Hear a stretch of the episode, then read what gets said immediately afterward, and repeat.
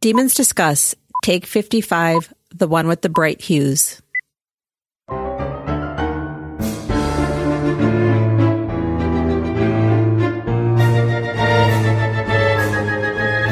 Welcome to Demons Discuss, the unofficial podcast about the All Souls universe and the topics that orbit it. We are your hosts, Angela, Jean, and Valerie. I'm Valerie, and with me is Angela Jean. Hello, ladies. Hello. Hello. And what are we talking about today, Jean? We are talking about chapter 29. We get to meet the Maharal. Ooh, and a whole bunch of other We're stuff. canceling our appointments at court and going across to Old Town. That's right. Yep. That's right. Yep. And we get to see all of Hair Mycel's handiwork too. Yes. Yes. hmm And maybe pick up a pretzel on the way home. Maybe. It's a date. I think we should. Yeah, we're going to need it. We're going to need the sustenance for what comes later. yes, definitely.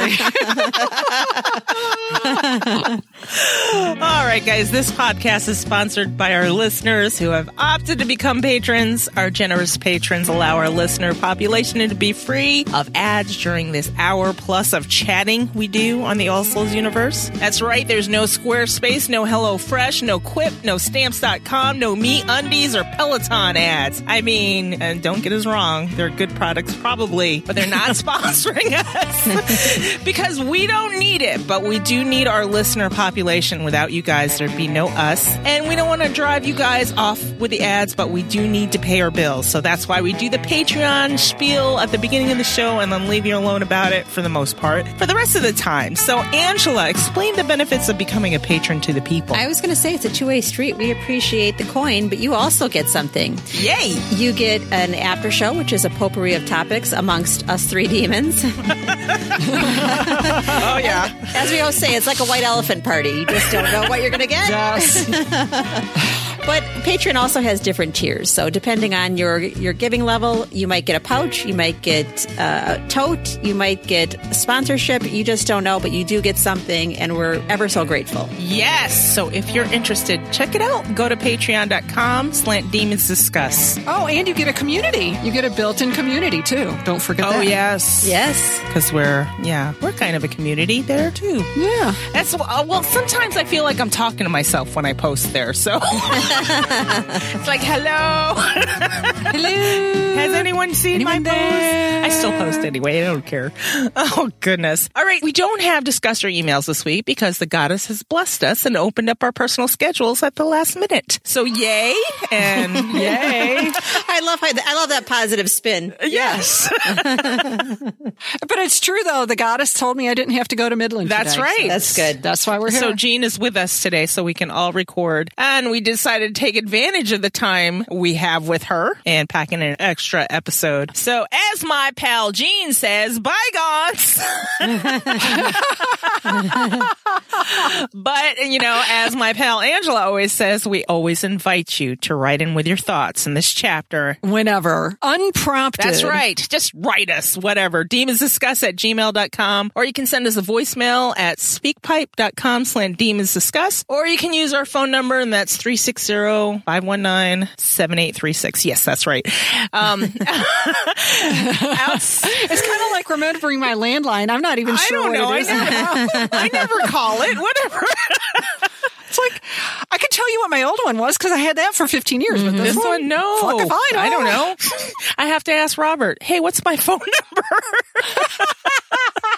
I remember my childhood phone number. I'm going to call it later. See if this oh, one happens. God. my, my parents still have the same phone number that I had as a child.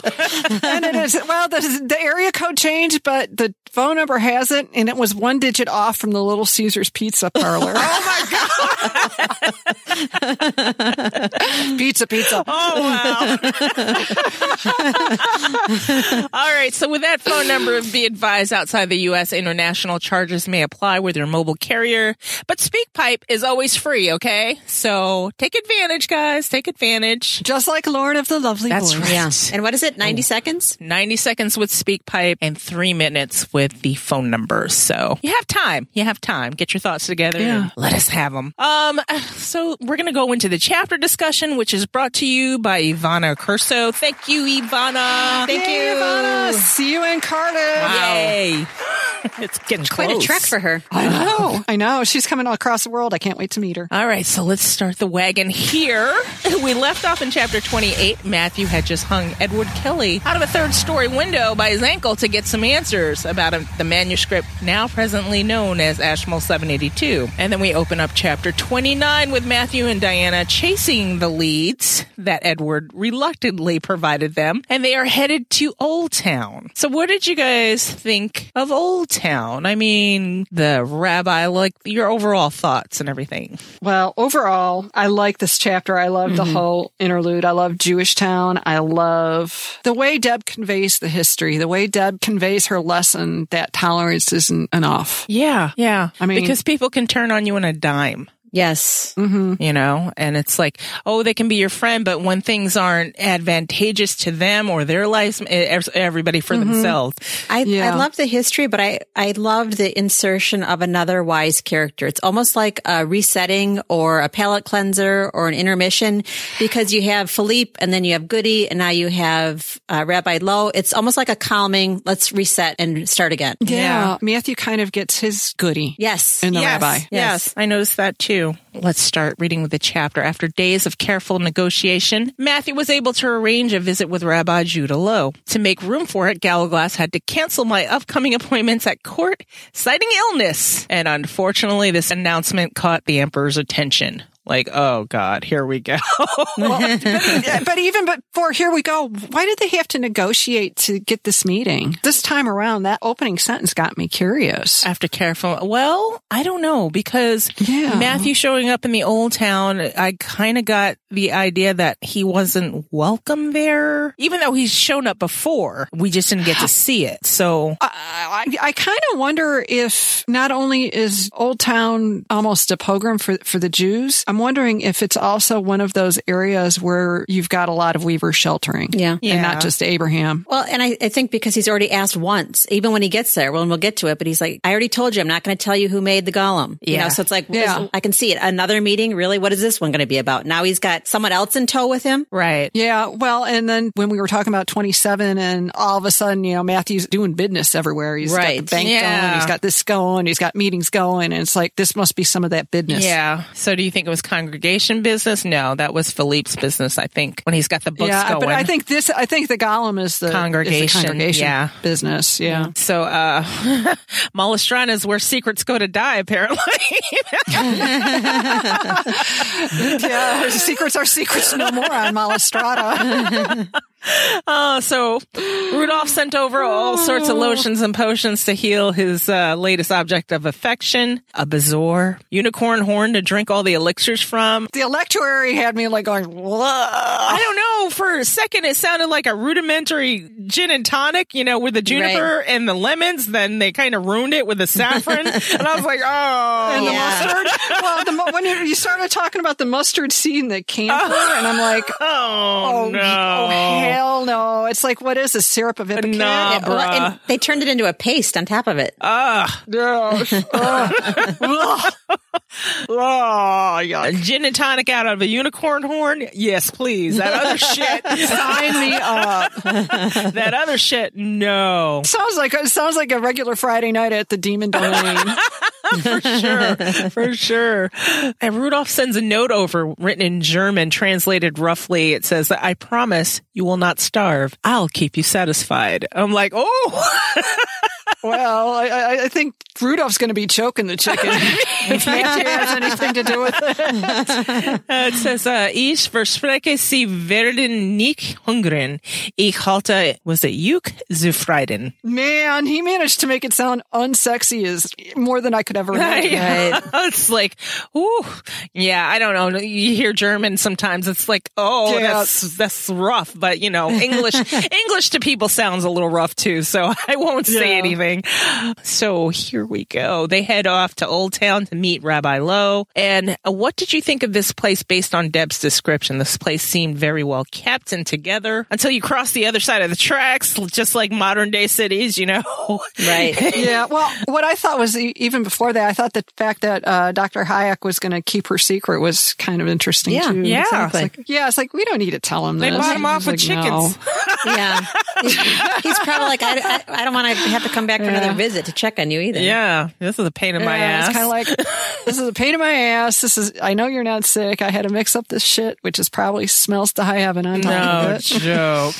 So then we go into the Jewish town where it's crowded and it's like a huddle of Jews in this sort of island within the city. And I, I, I didn't know what to think of that. I just, just like, oh, okay, are the, the I mean, it's really crowded, but it sounds like it's neat and well kept and tight community anyway. yeah, yeah, yeah, yeah. It's not like the tenements in the Lower East No, Side right, at right. the No. turn of the century at all. So on the way to Rabbi Lowe's, people are side eyeing them, you know, and avoiding them. And the people who greeted them called Matthew Gabriel. And I know back in the day that kind of got our heads spinning because Yeah. unli- Yeah. unlike the TV show in, in the books, the names are important. So Gabriel is Right. one Yeah. of his given names here. and that's an, a- his angel name. And Gabriel is the messenger of God, or as we look at it, the messenger of Philippe. Yeah. Yes. Yeah. And his, we get another name, another one of Philippe's nicknames too. I How love many, that. na- how many names do we have of Philippe? El, however you pronounce it, El, Elchides, Al, Al Kitties? Alcides, uh, Leontitimos, Ariel, the Lion of Jerusalem, Hmm. which we all get into that in a little bit. Yeah. And Philippe so far. Yeah. And Hercules. Well, I guess he- he's the inspiration of, I Yeah, suppose. True. Okay, so we meet Rabbi Lowe finally, and what did you two think of him and Matthew's regard of him? And to me, he's Oh, I loved him. I did too. Matthew seemed reverent of this person. Yes. Yes. Yes, yes, yes, yes. Like the grandfather he never had. Yeah. And Diana describes him having the same quiet power as Philippe. So I was like, okay, I can breathe here. Phew. It- It's so nice not to meet another clown. Oh, I know. I know. Another punk ass, dead feet, fucking clown. Oh, but wait, there's more. Do, do we get that in this chapter too? Just wait. yeah. Matthew here being reverent. The Maharal is one of the finest men who's ever lived. And that's kind of, hello. Yeah. that's kind of high praise coming from Matthew, you know? So Right. And even even Diana recognized Yeah. it. This is a considerable accolade. So here comes Rabbi Lowe. He said, I did think, Gabriel, that we had concluded our business, Rabbi Lowe said sternly in Latin. He looked and sounded very much like a headmaster. I would not share the name of the witch who had made the golem before, and I will not do so now. Rabbi Lowe turned to me. And then he's like, I'm sorry, Frau Royden. My impatience with your husband has made me forget my manners. It's a pleasure to meet you. It's like, oh, nice to meet you. And so Matthew says, you know, he clarifies. He's like, "Hey, I haven't come here about the golem. My business today is private. It concerns a book." Now think about this her meeting of the Maharal compared to meeting John Dee. I mean, you've got two men of learning and it's like polar opposites of one another. Right. Well, Another reason I love it. yeah, because and then John Dee's got the baggage of, of his freaking complaining wife. Yeah. I had a right to complain, I think. 'cause That's true. That's true. So Dee was kind of shady.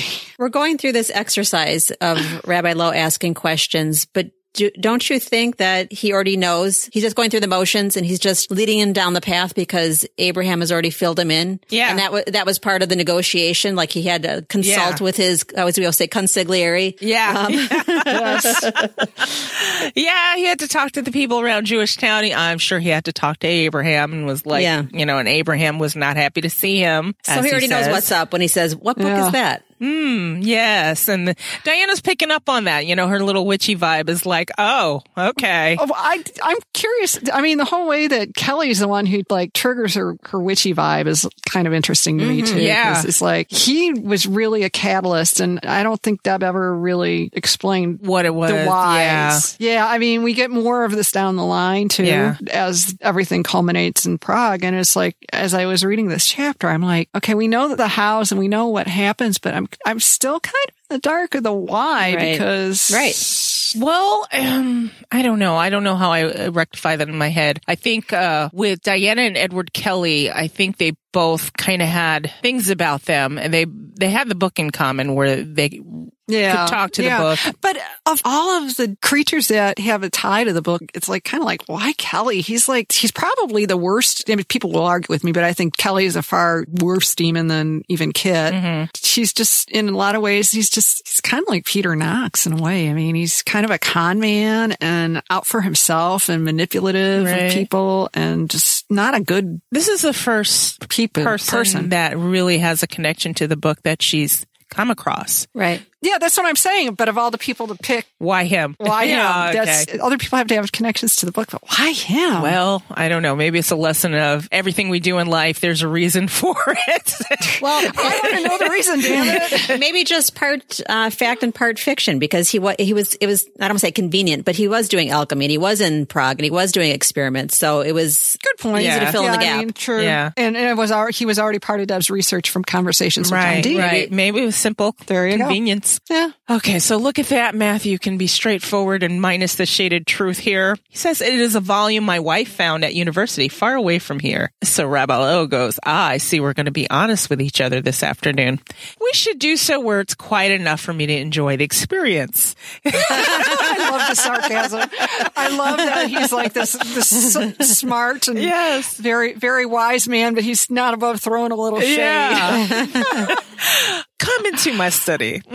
so, yeah, I enjoyed that about him. I was like, okay, you know, hey, don't bullshit He kind of me. reminds me of Dumbledore in a way. yeah, yeah, yeah, yeah. Dumbledore was never above a little shade. No. and he did it so politely, and it's like, oh, wait, was that an insult? Shit. It was a loving insult. On the way to his study, Diana notices a cauldron of ink, and it reminds her of some witchy concoction. Apparently, Matthew had helped him make the ink blacker, and I thought that was interesting, you know? And I was like, oh, Everyday alchemy. Yep. Matthew says this is batch of ink more satisfactory. And Rabbi Lowe says, It is. You have done me a service by telling me to add those nails to the pot. It does not require so much soot to make it black. And the consistency is better. So we're getting a little lesson here. Deb's giving us a little lesson on how they used to make the ink Yeah. all black.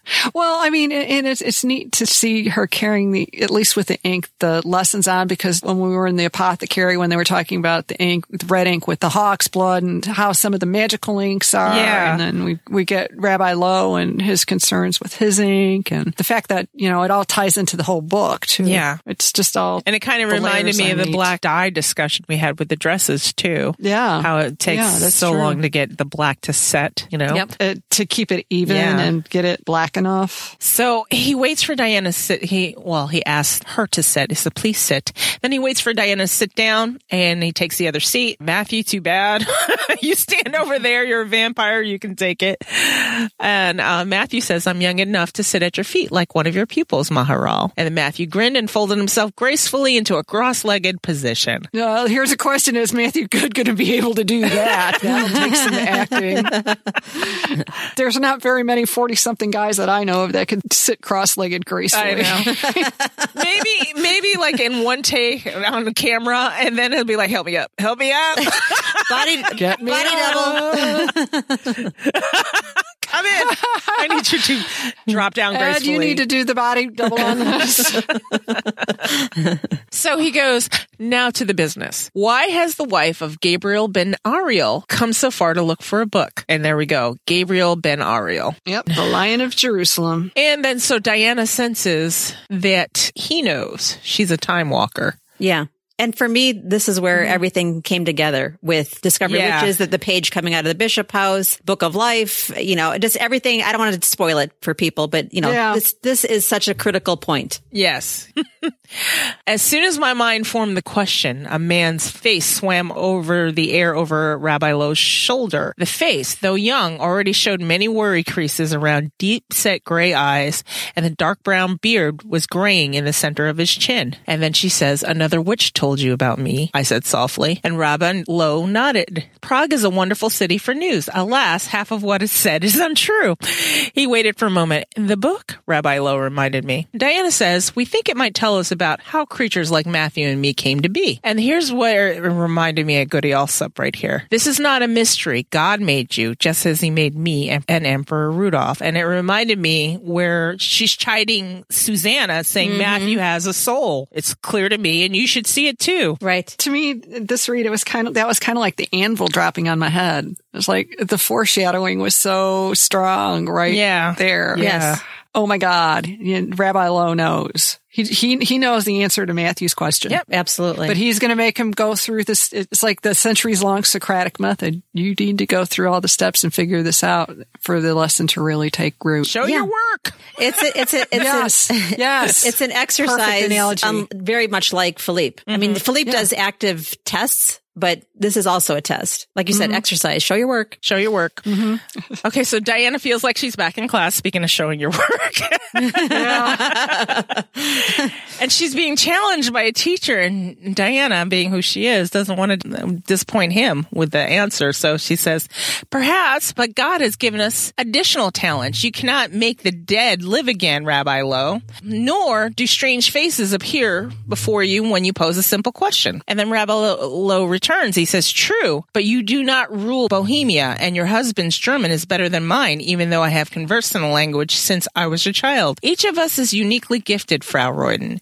In the world's apparent chaos, there's still evidence of God's plan. God, that sounds like it came right out of Deb's mouth. Yeah. right, right. she's showing what a smart little cookie she is. She's like, You speak of God's plan with such confidence because you know your origins from the Torah. And then he goes, It seems I have been discussing theology with the wrong member of Ariel's family, Rabbi Lowe said dryly, even though his eyes twinkled with mischief. Again, he knows more than he's letting on because Yeah.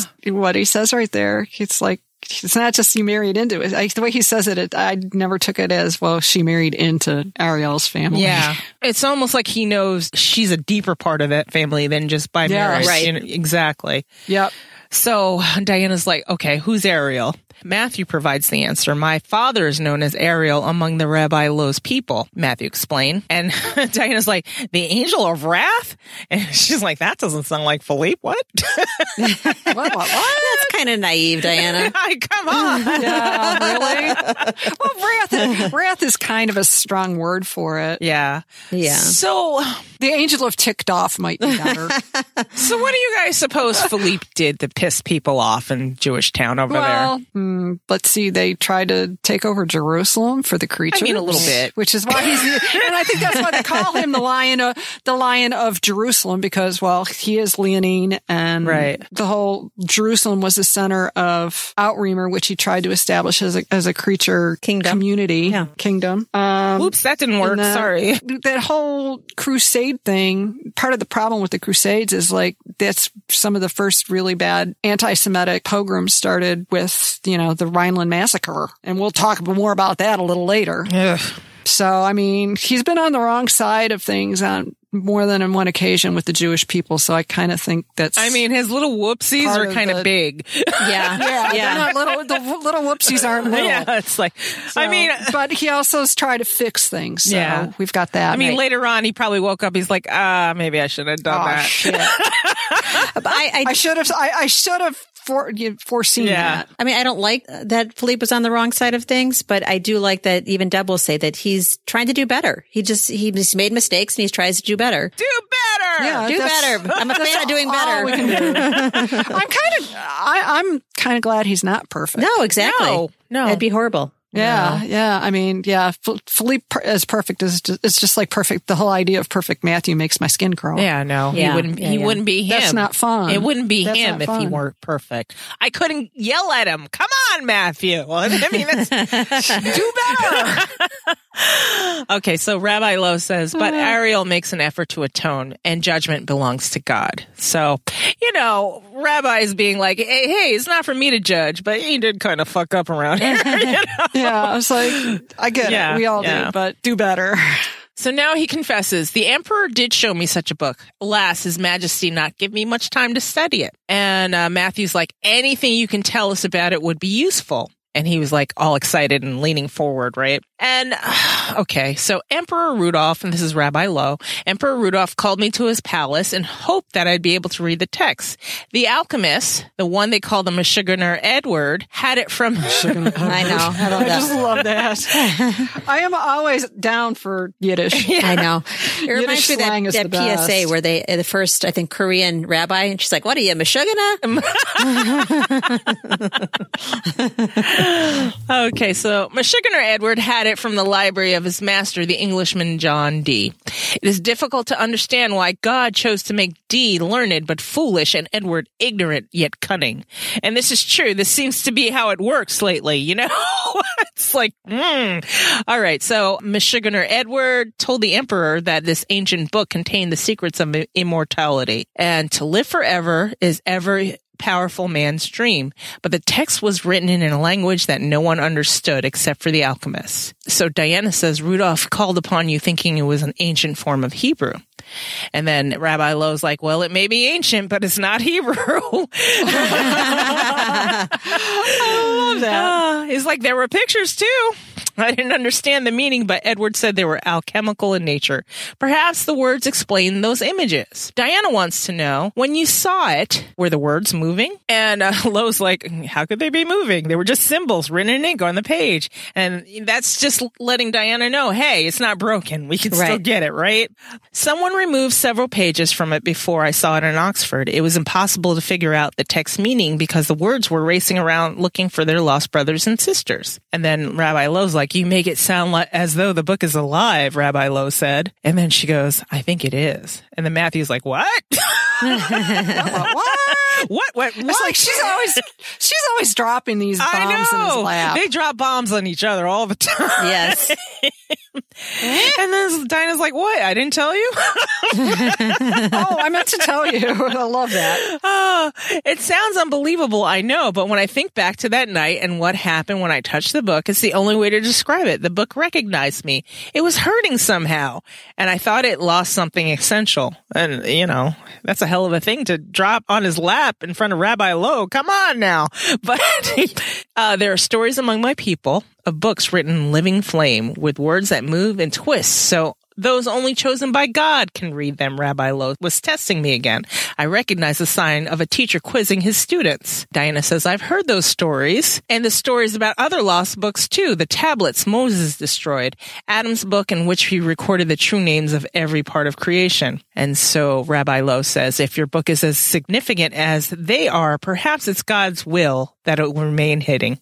So yeah, okay, bye guys. Why do I have the feeling all of a sudden we may see the angel Raziel creep up sooner or later since that's the keeper of God's secrets? Where would we see that? Future book, maybe. Your book. book. Yeah, I mean, we still we still don't know exactly what the Book of Life is four books into it, other than that Diana has taken it into her body. All right, guys. So that's going to be in book eight or nine, you Future- figure. Yeah, eight or nine. All right. Diana says, but it's not hidden. Rudolph knows where it is, even if he can't read it. Who would you rather have the custody of such a powerful object? Matthew or the Emperor? Rabbi Lowe says, I know many wise men who would say that to choose between Gabriel ben Ariel and his majesty would only determine the lesser of the two evils. So it's like, damn. Ouch, burn.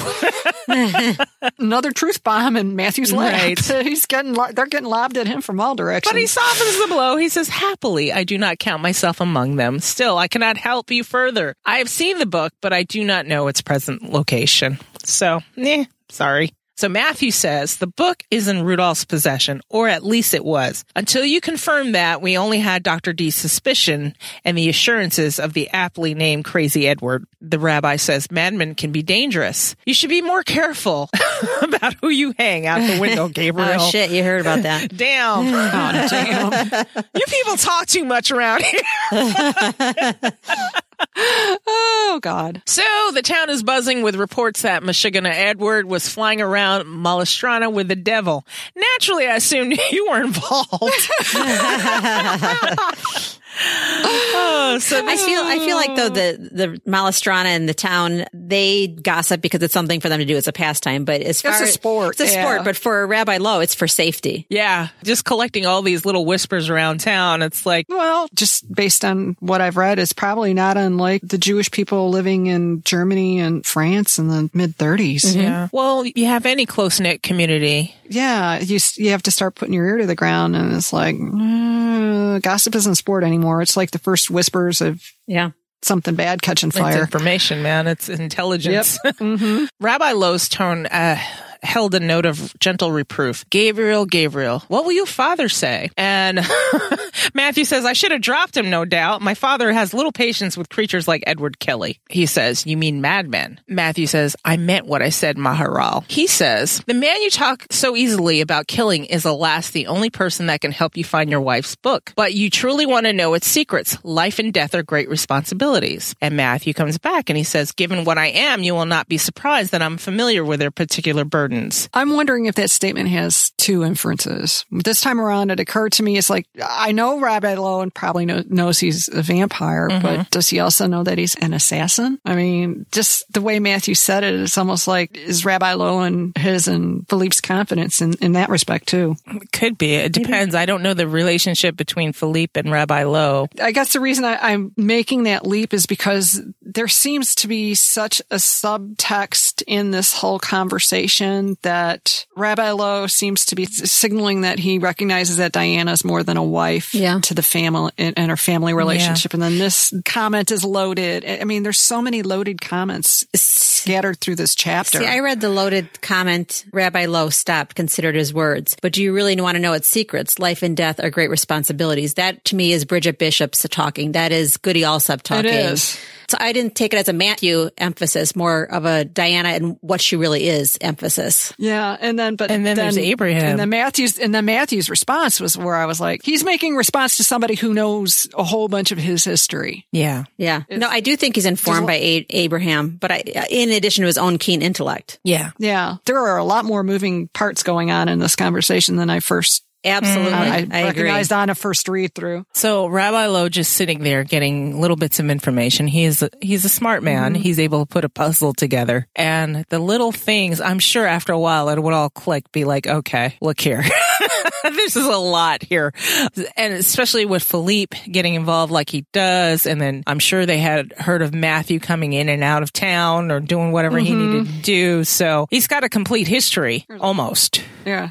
Oh yeah. So- He's he's woven all the threads together. And also what he says here. He says, perhaps, but can your wife also carry them? You may not always be with her, Gabriel. Some who would share their knowledge with a witch would not do so with you. So Begone. yeah, you, you, are going to have to go so we can get your wife spun up to speed here. So yes. Diana's like, so there is a maker spells in the Jewish town. I wondered when I heard about the golem. And then Rabbi says he's he had been waiting for you to seek him out. Alas, he will only see a fellow witch. My friend fears Gabriel's congregation, and with good reason. I, I think on first read I was like, what the hell's that congregation doing? Jesus, Right. you know. I know. But uh, we get to hear about it a little bit later here. I just, I was going to say, just as you said that, I wonder if the fact that the congregation kind of has been hands off on the, the witch hunts is a way of letting the humans clear out the weavers for them. Hmm. Just popped in my head. I mean, it could be. There's a lot of possibilities here. Yeah. I mean, that was just one that popped up. in my thought, I don't think the congregation would be caught out exterminating fellow witches. But eh, But if the humans but if do it. somebody else, you know, happened to take that burden off their hands, okay, you know, it's Yeah. just a lot of uh, house of cards here. Do you know what I mean? That's exactly what I'm thinking too. Yeah. It's like, oh man. Sometimes, sometimes Philippe can be very frank on the Yeah. line, and it's not a good thing. Yeah. So this is just a tangent, but I have to articulate it still. So Abraham knows that has a vision that she's coming, and he's she's, he's waiting for Diana to seek him out. And it it just reminds me of Sophie visiting the bishop house and her father saying, "Give this chess piece to the one who needs it." And that is what's happening on this front. It seems like Yeah. where Abraham has this vision, and soon he's going to say, "Give this to the one who needs it." Yes. Yeah, it's like everybody's expecting Diana. But they're both, well, we don't know for sure Sophie's dad was a weaver. We suspect he was, but the weavers are the ones who came together and passed on the important pieces. Oh yeah, definitely. So Diana says, I would like to meet him, Rabbi Lowe. There were precious few weavers in the world, and I couldn't miss the opportunity to know this one. And Matthew's getting ready to get all riled up. yeah, but but come on, give him a break. He probably has a good reason this time. For a change, yeah. Diana says, This is important, Matthew. And she rested her hand on his arm. I mean, every time she's got a, con- from a discovery of witches, hand on the arm, calm down, Matthew. It's just from the Bodleian to everywhere. She puts her hand on his arm and he just like shuts up. So It's kind of annoying in a way. I've noticed that. I was like, Oh, all she has to do is put It's kind of infantilizing to me. It's like, oh, stop. just stop. But he needs it though, sometimes. Sometimes it acts Yeah, like an she infant. needs it though too. Or Some sometimes somebody needs to do that to her. It's like, just stop, Diana. Well, in that case, then you just like restrain her from behind and, you know, whisper in her ear while she's burning down your rug. So And I enjoyed that part, remember? That, that wasn't infantilizing at all. this is true, Gene. There are names for that. But we'll, we'll, Yeah. we'll talk about that in a little bit. I enjoyed did that for entirely different reasons. Well, sometimes she needs to be restrained in ways, as we'll see later. yes. This is true. More foreshadowing. Okay, so Rabbi is giving his uh, words of wisdom here. Said, one should find wholeness in marriage, Gabriel, but it should not be a prison for either party, said Rabbi Lowe. And Matthew said, this isn't about our marriage or the fact that you're a witch, Matthew rose with his large frame filling the room. It could be dangerous for a Christian woman to be seen with a Jewish man. And when I opened my mouth to protest, Matthew shook his head. Not for you, but for him. You must do what Rabbi Lowe tells you to do. I don't want him or anyone else in the Jewish town to come to harm, not on our account. I mean, if someone else does it, it's cool, but yeah, right. I mean, not a, you know, yeah. Uh, we're not we're not stirring that pot today. No. And you're not going to be headstrong and and miss know it all and inadvertently do just that. Exactly. Okay. Because she can be a go off half cock too, and she's exhibited that before. Yeah. what are you doing, Diana? Anyway, she says, I won't do anything to bring attention to myself or Rabbi Lowe. And she promised. Matthew reluctantly says, Okay, then go and see this weaver. I'll be in the Ungult waiting. Matthew brushed his lips against my cheek and was gone before he could have a second thought. And Rabbi Lowe blinked. She said, or he said, Gabriel is remarkably quick for one so large, the rabbi said, getting to his feet. He reminds me of the emperor's tiger. And they have this conversation about cats and Matthew, how they see him as, you know, one of them. And okay, from the bear and the wolf with Galloglass and the cats and the wolves with Matthew, I, I just, predators, man. I, I can't. Yeah. It's like they're not. It's just a predator because it's like, wait, is he the Norwegian wolf or is Galglass? And it gets me confused, and I just have to block it all out and say, okay, just predatory animals here: yes. Lions, lions, bears, wolves. wolves. Yeah. Can we have an panthers. episode, the one with the menagerie? Yeah, Yeah. Panthers, tigers, falcons um, like uh, Isabeau. Yes. yeah. That's. I think that's where we've gotten so Yeah. far. All right, so we learn about Herr Maisel, who seems to be the one responsible for paving the streets all nice, and And he's a uh, Herr Meisel is a, a real guy. Yep. Yep. And he really did all these things. Yep. And, and the bathhouse for the women's a big deal because they all have real weird attitudes towards menstruation. Mm-hmm. But we'll talk about that Is he another day. A banker or just like a real estate developer? Ki- I think he was kind of like a Renaissance real estate developer, more or less. I'm wondering if he and Baldwin, because later on in the chapter they say, is Baldwin home or can we use Baldwin's house? So I'm wondering if they That have could be business it, too. transactions, Undoubtedly. Yeah. especially with the baths. Yeah. And this, well, I was going to say, and the streets. Yeah, Yeah. exactly. So here he says uh, he helps the emperor with small financial matters, like his holy war against the Turks. I mean, small financial ma- matters, no big deal. Well, uh, and there you go, Angela. Yes. There we go. There's probably Baldwin again with the war against the Turks because aren't the Draculescu's also kind of tied up? I think so. And what about the Battle of Lepanto? I think wasn't that against Yeah. the Turks, may possibly? I don't know. Yes, Um, it was. That was the Turks in the, I want to say the Bay of Naples, maybe? Yeah, and they that's when the knights funded a cannon. They funded Yes, one of the first cannons or so, yeah. something. How do you people know all this? Oh, Well, and then there, and then that, right before that was Cyprus, and uh, God, there's a Church of Lazarus, I think, on Cyprus. I have Yes, to there is. There relook actually at my is, notes for yeah. that. Okay, you didn't answer my question. How do you people know all this? Because Angela and I made that wonderful timeline spreadsheet. Yes, Oh, yeah. Okay. It's all on the si- it's all on the spreadsheet that we haven't haven't had a chance to get back to. I know. Oh, we have to do that someday. I know there's gaps I think we can fill. It's like we fill our little brains with different segments of different things. I know. No, yeah, we and it all comes together into this lovely it's, melange. it's good. Melange. It's good though. All right. So they get into a conversation about the golden ring embroidered in the cloak to warn Christians of a Jew in their presence. And of course, I'm reminded of the stars from World War II, you know? Yep. And I'm just That, well, like, that's kind of where they came from. Ugh. I know. Yes. I mean, we just don't learn, do we? No. No. Yellow seems to be a theme all through history. I mean, with the bright yellow hats before that, and No. Uh, the golden ring. Yeah. Come on. Ew. Oof. It just made me sad though. I mean, I, it warns unsuspecting Yeah. Christians. I'm like, oh, Why do we have to warn them? I know, unsuspecting. Like you know, but it reminds me again of, Like, um, Cooties. or even Salem, 1692. Yeah. Uh huh.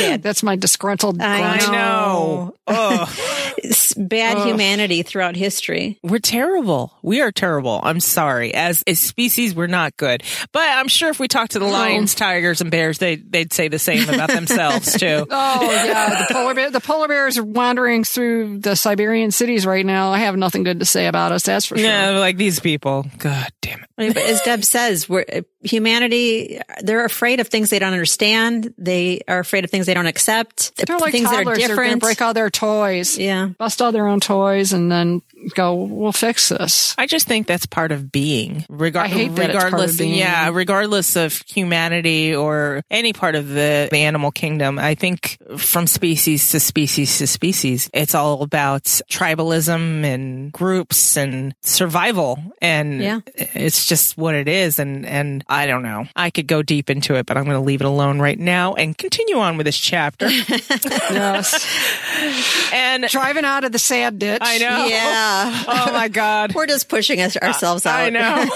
Don't call the tow truck. This is sad. this is Yeah. just bad. We're just going to get ourselves out of it. Yeah. Okay, so Diana laments that's what humans would do to me and Matthew if they knew we were living among them. Sometimes it's better to hide. Rabbi Lowe said, Is that what Gabriel's congregation does? It keeps you hidden? Diana said, If so, they're doing a bad job of it. Frau Hoover thinks there's a werewolf prowling around the Stagmoat. Your neighbors in Prague believe that Edward Kelly can fly. Humans are hunted for witches in Germany and Scotland.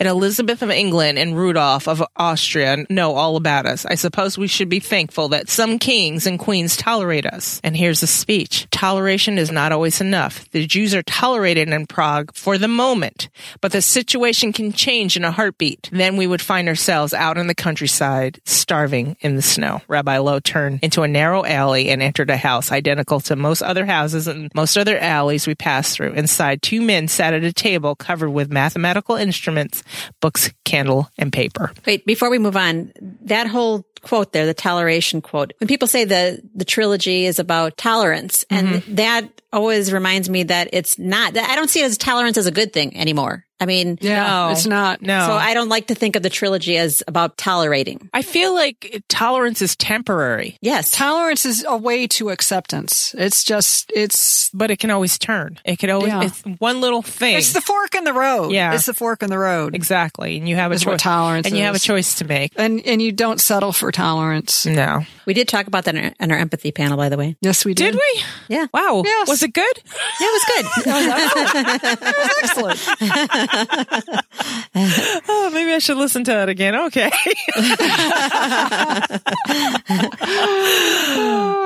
All right. So these two men are having a heated discussion. One of the men exclaimed in German, astronomy will provide a common ground with the Christians. And the other one exploded, enough, David. Maybe common ground is not the promised land we hope for. And then here comes Rabbi Lowe. He says, Abraham, this lady wishes to speak with you. And then the other one's like, all the women in Prague are eager to meet with Abraham. Whose daughter wants a love spell this time? So I guess Abraham is good with the love spells. Apparently. Uh. It's not her father that should interest you, but her husband. This is Frau Royden, the Englishman's wife. And then David said, the one the emperor calls La Diosa. Like I said, this place, man, everybody's Yeah. talking. yeah. And, da- and David's that guy. then he goes, hey, your luck is turned, my friend. You're caught between a king, a goddess, and a Noxair. and so um, a Noxair, uh, according to this, is the devourer of the dead.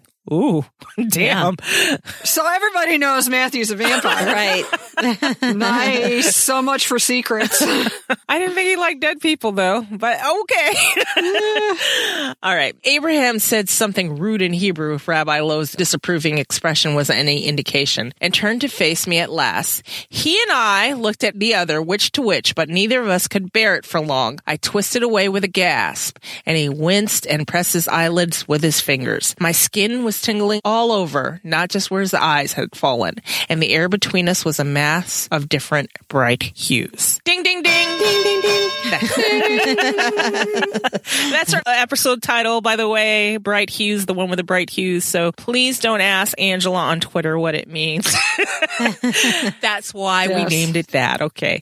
So Rabbi Lowe says, Is she the one you were waiting for, Abraham ben Elijah? She is, Abraham said. and turned away from me and rested his fist on the table. My dreams did not tell me that she was the wife of an Analuka, however. And then Dinah's like, Analuka? And Rabbi Lowe's like, yeah, leech. Sorry.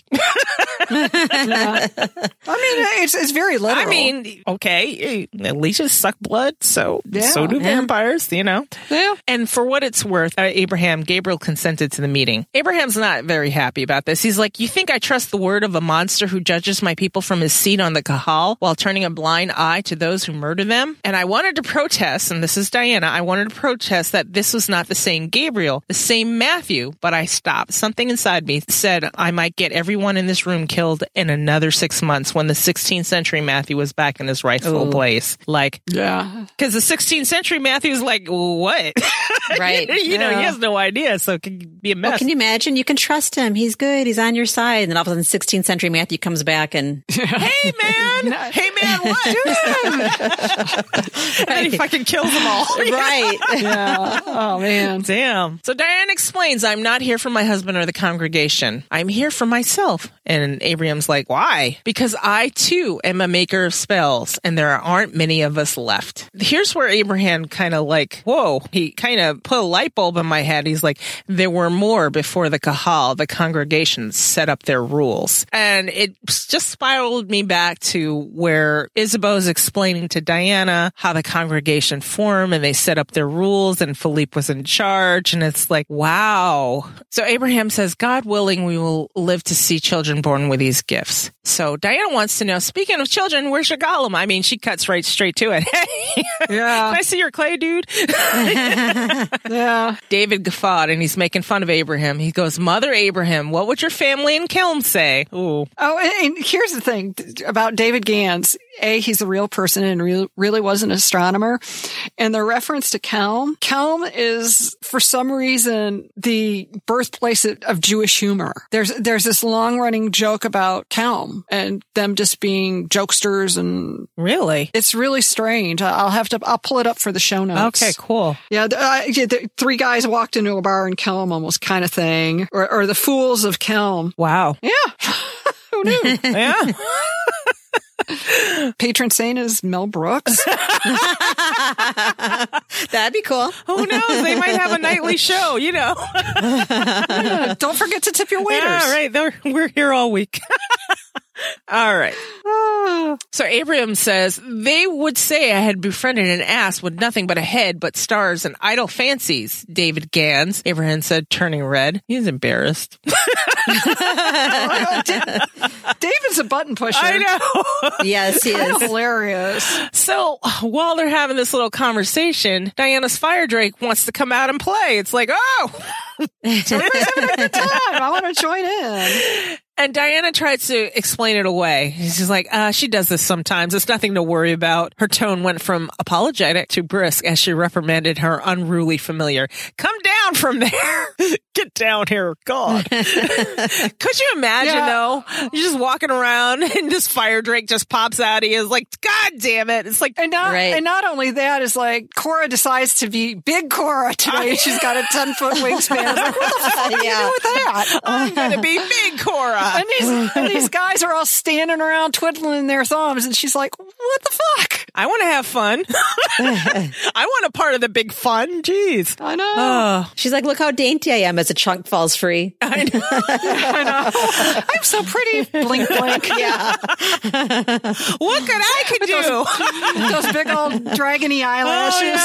Yeah. Blink, blink. Shrek. That's what I picture. The dragon in Shrek and her big eyelashes. Oh, Yeah. yes. Yep. Yes. Oh, okay. I was like, where am I getting that visual from? Oh, God. My fire drake tightened her grip on the wall and shrieked at me. The old plaster was not up to the task of supporting a creature Apparently, it wasn't code. Nope. With a 10 foot wingspan, a large chunk fell free and she chattered in alarm. Her tail lashed out to the side and anchored itself into the adjacent wall for added security. The fire drake hooted triumphantly. Yes, I'm here. Woohoo. Hello, everybody. She's like, I'm here, damn it. Yes. Love me. I know. Just love me. Thank you. And then Diana threatens him, if you don't stop that, I'm going to have Galglass give you a really evil name. Well, he does later. He does, yes. Yeah, yes, he does. Yeah, it wasn't evil. It was a good name. It was an excellent. Yes. Does anyone see her leash? It looks like a gauzy chain. Now, if I'm sitting there in this house and this lady's like, it looks like a gauzy chain, be like, what the fuck is she even talking about? Oh my God. know. But, you know, hey. Yeah. She didn't think it was going to be any big deal. So she finds the gauzy chain and she's like, Hey, can one of you hold the slack for a minute while I rein her in? The men were gone. She's like, God damn it. Typical, I muttered. Three grown men and a woman, and guess who gets stuck with a dragon? And then heavy feet clumped across the wooden floor. I angled my body so I could see around the door. A small, reddish gray creature wearing dark clothes and a black cap on his bald head was staring at my fire drake. No, Yosef. Abraham stood between me and the creature, his hands raised as if he was trying to reason with it. But the golem for this must be the legendary creature fashioned from the mud of the Moldo. Moldau. Maldo? What is it? Moldau. Moldau. Moldau River. Okay. Yes. Moldau and animated with a spell, kept moving his feet in the fire drake's direction. Yosef is fascinated by the witch's dragon, said David. I believe the golem shares his maker's fondness for pretty girls, Rabbi Lowe said. My reading suggests that a witch's familiar often has some of his maker's characteristics. Or so I've heard. I love that. Yeah, I think I read somewhere. I don't know where I got that He from. knows- he knows, he a, knows a lot. lot. Yeah. yes. And then, and then it's like, yeah, he not only does he know a lot about familiars, but he seems to know a lot about everyone around him. Yeah. Yeah. It, it always And I- strikes me. Deb says, don't never underestimate Philippe. And I believe the same of Rabbi Lowe. It's not coincidence. It's not uh, by Yeah. chance. Same with Goody Alsop. Yep. Yep. She knows a lot too. These wow, imagine if these three in the room. Wouldn't you want to be a I fly know. on the wall? Yes. Oh God, yes. And this this comment just gets me thinking about okay, if a witch's familiar has some of his maker's characteristics, now I'm wondering what characteristics Diana and Cora share affinity with fire and Besides- water. Besides that, you mean besides the long eyelashes. right? Destructive when they want to be. Yeah, yeah, I don't know. D- she doesn't mind. I mean, think think about Cora, Galaglass and Cora and the broken vase at the beginning of uh, Book of Life. This kind of like trying to get Diana to do what she needs to do. Right. Like, It's off true. The chain. When you tell her what, she, yeah, she's going to do what she wants anyway. You tell her to do something, and she does the opposite. yeah, yeah. Good luck with that, gal glass. Wow. So the golem is Abraham's familiar. I was shocked. Yes, he didn't appear when I made my first spell. I was beginning to think I didn't have a familiar. And then Abraham waved his hands at Yosef, but the golem stared unblinking at the fire drake sprawled against the wall. As if she knew she had an admirer, the fire drake stretched her wings, so the webbing caught the light. Like, hey, baby, you like what you see? you like that? I hope they can do this. I hope they can do this scene because it's like just fun. Yeah. It's fun. Yeah. Exactly. She has personality. yeah. Yes, very much so. I like that. She just spread her wings and she's like, hey. Hey, baby. I didn't see you over there, darling. Oh, man. So she held, Diana held up the chain. He didn't come with something like this. And Abraham's like, that chain isn't helping you very much. Well, I, I feel like back to Goody Elsop when she's like, well, what do you know about being a weaver? Um, nothing. Sorry. Right.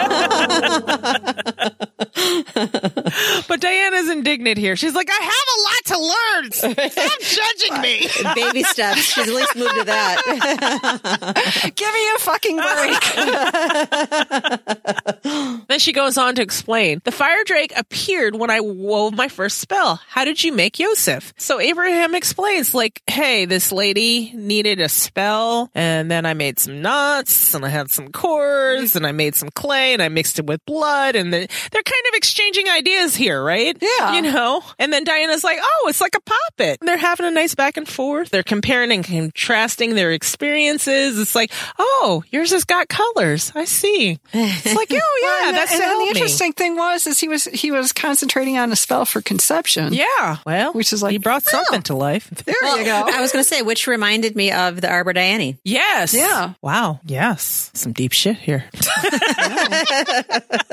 is an interesting dish. Yeah, it is. Here it is. It's like a poppet. Nine knots were connected by a straight line of rope. Mm. Yep. It's almost like he did an invisible tenth knot, and that's what brought the golem to life. Yes. And just like the tree in the Olympic, right? A drop of yeah. blood. He put a drop of blood in the clay and it came to life. And the tree in the Olympic, drop of Diana's blood. The thing just started going nuts. Yep. So Yep. same thing. Oh, and then they added Matthew's blood. Oh my God. too much. Too much. There goes the head exploding. I know. So Abraham is explaining a spell with a secret name of God in his mouth. So long as it remains there, Yosef walks and obeys my instructions. Most of the time, anyway. And that must be a familiar thing too. Yeah. the- most Yeah. of the time. most of the time. And so Rabbi Lowe is explaining Yosef is incapable of making his own decisions. Breathing life into clay and blood does not give a creature a soul after all. So Abraham cannot let the golem out of his sight for fear that Yosef will make mischief. And I keep thinking about Frankenstein's monster. you know, it's like it lives and then it kind of gets out and scares the villagers. Yes. you know? yeah, and then it turns sad. Yeah, that is all sad. But uh, I don't think the Gollum is. I think everybody sees him as a hero versus yeah. you know Frankenstein's monster. Well, I don't think the ki- I don't think the Christians think of him as a hero, but the Jews The do. Jews do, and they need they need a hero. I feel. Abraham says, "I forgot to take the spell out of his mouth one Friday when it came time for prayers." See, yeah, Mister, I've got all the answers. Right. so, without someone to tell him what to do, Yosef wandered around Jewish town and frightened uh, our Christian neighbors. Now, the Jews think Yosef's purpose is to protect us. And then Diana goes, A mother's work is never done. Speaking of which, and then her fire drake had fallen asleep and was gently snoring. Her cheek was pillowed against the plaster, gently so as not to irritate her. She drew on the chains until she released her grip on the wall. She flapped her wings sleepily and became as transparent as smoke and slowly dissolved back into nothingness where she absorbed back in my body. So it's like, oh God, that would be so annoying, man. Just be walking down the street and it's like, hey, I'm here. What's up? you got to wait for it to get sleepy. Oh my God, it's like a combination of the genie and donkey. I know. or if you think about your kids, you have to drive them around the block to get them to fall asleep. Just yes. oh man, man. So Abraham's like, I wish Yosef could do that. And uh, Diana says, I wish I could keep her quiet by removing a piece of paper from under her tongue. and then the bad pennies here. Uh, Oh God. Yes. Dun. I almost got like the creepy vibe just from knowing he was near. Oh my God. I know. Seconds later, I felt the sense of ice on my back. Who is this? said a low voice. The new arrival was not large or physically intimidating, but he was a vampire, one with dark blue eyes set into a long pale face under dusky hair. There was something commanding about the look he gave me, and I took an instinctive step away from him. And then Abraham's like, It's nothing that concerns you, her fucks. Fuchs, isn't it Fuchs? No, it's Fuchs. Fuchs. Fuchs. I said fucks, didn't I? Yeah, or Fox. Yeah. It's nothing that concerns you, Herr Fuchs, Abraham said curtly. There's no need for bad manners, Abraham. Rabbi Lowe's attention turned to the vampire. Ba- There is a need for bad manners here because you've got two weavers in the room, and that fucker just showed up right. like Yeah. a bad penny. Sorry, you're wrong on this one, Rabbi. He didn't know. well, But why why don't they know? I don't you, get you, it. you would think he would know something. Yeah. I don't know. Yeah. we'll just go with it. trying to- Okay, he's I get being- it. he's trying to be a fix. No, I think he's trying to fix things. Yeah, well, we see that didn't work later on anyway. Yeah, no kidding. All right. This is Frau Royden, her hair Fuchs. She has come from Malastrana to visit the Jewish town. The vampire fixed his eyes on me and his nostrils flared just as Matthews did when he was picking up a new scent. His eyelids drifted closed and I took another step away. And now here's some foreshadowing. yeah. Just like Matthew, just eyes back of his head. Just, I don't think all vampires did this, but since later on we'll find out why he took on traits like Matthew. There we go. I don't want to spoil it too bad for you guys. I know we spoil in the show. I just don't want to be that spoilery. Spoilery? Yeah, spoilery. We'll go with that.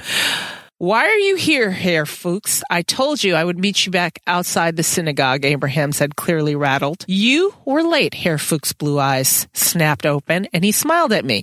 But now that I know why you were detained, I no longer mind. Hmm. Herr Fuchs is visiting from Poland, where he and Abraham knew each other, Rabbi Lowe said, finishing his introductions. Someone on the street called out a greeting, and here is Herr Mazel, Abraham said. He sounded as relieved as I felt. So everybody is purely a uncomfortable with this guy around. Mm-hmm. So I wonder what kind of business was Benjamin doing? Yes, exactly. With Abraham. Where where they all Yeah. felt they had to deal with him, but they didn't want to deal with him. Like they were trying to appease him s- or keep him contained. It still creeps me out. I mean, Abraham being a weaver, the things that Benjamin does to his counterpart weavers. I mean, it's, I don't know. And he has the gift of sight. Yeah. He sees things. So eh. Yeah, he should know that this is like not a good thing. yeah.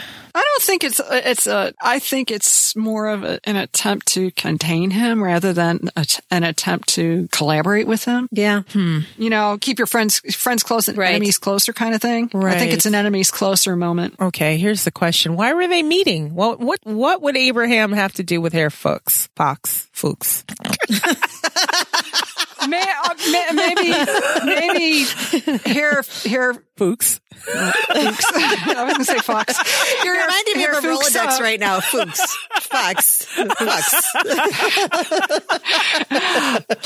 Maybe Benjamin Fox insisted on meeting with him, and Abraham couldn't get out of it. And it's like, yeah, I told you I'd meet you in front of the synagogue. I mean, Don't Matthew come has to around my carefully house. negotiate a meeting with Rabbi Lowe, and I don't know. I don't know. Yeah, he's he's bopping around Jewish town like no big deal. God knows what. Right. Yeah. Well, apparently Herr Fuchs doesn't have to follow little rules. apparently Yeah. they don't well, apply here's to the him. other thing too. I wonder if it Kelm is in Poland, A- and they said Herr Herr Fox Herr Fox Herr Fox is Herr Let's call him Benjamin. Benjamin is visiting from Poland, so I'm wondering if he insisted on meeting Abraham, saying, "Hey, I've got messages for for you from home." Yeah, that's true. Okay. Maybe there's the That's innocent plausible. explanation. Let's go with that for now. I'll work with it. yeah. Yeah. Okay. Some, someone on the street called out a green, greeting. Here's Herr Mazel, Abraham said, and he sounded as relieved as I felt. Herr Mazel, provider of paved streets and fulfiller of imperial defense budgets, broadcasts his prosperity from his immaculately cut woolen suit, his fur lined cape, and the bright yellow circle that proclaimed him a Jew. This last was affixed to the cape with a golden thread, which made it look like a nobleman's insignia rather than mark the difference. So he's owning it. He's like, yeah, baby, look Yeah, at he's it. Look like- my bling. Yeah. He's the man. Looks nice. Herr Meisel. There you are, Herr Fuchs. Herr Meisel handed a pouch to the vampire. I have your jewel. Meisel bowed to Rabbi Lowe and me. Frau Royden. The vampire took the pouch and removed a heavy chain and a pendant. I couldn't see the design clearly, though the red and green enamel were plain. The vampire bared his teeth. So I guess he's smiling here. I, mean, Yeah. I mean, when I first read that, I was like, oh, Right. shit, shit's about to go down here. But no, Right. he's Yeah. smiling. It almost reminded me of a cat. You know when a cat like holds its mouth open and you, it bears Yeah. its teeth, but it's not, it's not hissing or anything really. It's just like I don't know. You're you're a cat owner. I'm not. I would never do that. He's grown up around so many animals that nothing even threatens him. I mean, he he kisses he kisses mice. I mean, Yeah. I'll tell you about it on the after show. okay.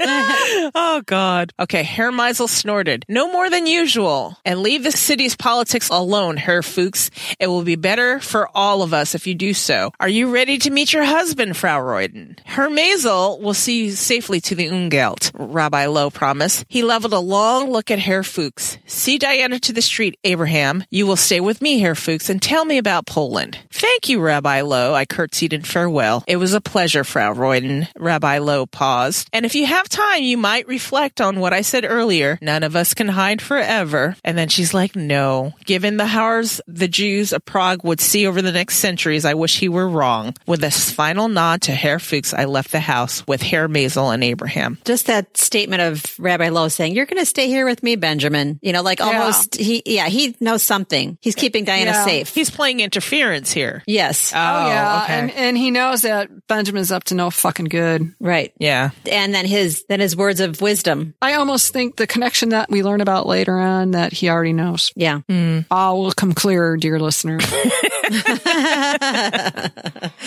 A moment, Herr Meisel, Abraham said when we were out of earshot of the house. Make it quick, Abraham, Herr Meisel said, withdrawing a few feet. I understand you were looking for something in Prague, Frau Royden. A book. And then Diana's like, How do you know that? Most of the witches in the city know, but I can see how you're connected to it. The book is closely guarded and force will not work to free it. Abraham's face was serious. The book must come to you or you will lose it forever. I feel like in a movie, his eyes would be rolling back in his head and he'd be kind of speaking in tongues, kind of. Yeah. The book would come to you. But no, he's, he's being frank right here. Diana's like, It's a book, Abraham. Unless it sprouts legs, we are going to have to get into Rudolph's palace and fetch it. I know what I see, Abraham said stubbornly. The book will come to you if only you ask for it. Don't forget. That was very Agatha right Worse. there. Yeah, don't forget. Yeah. And, and her vision that she had. He's like, I know what I see. And like she was like, I know what I see. Yeah. And it's kind of full circle too. It's it's like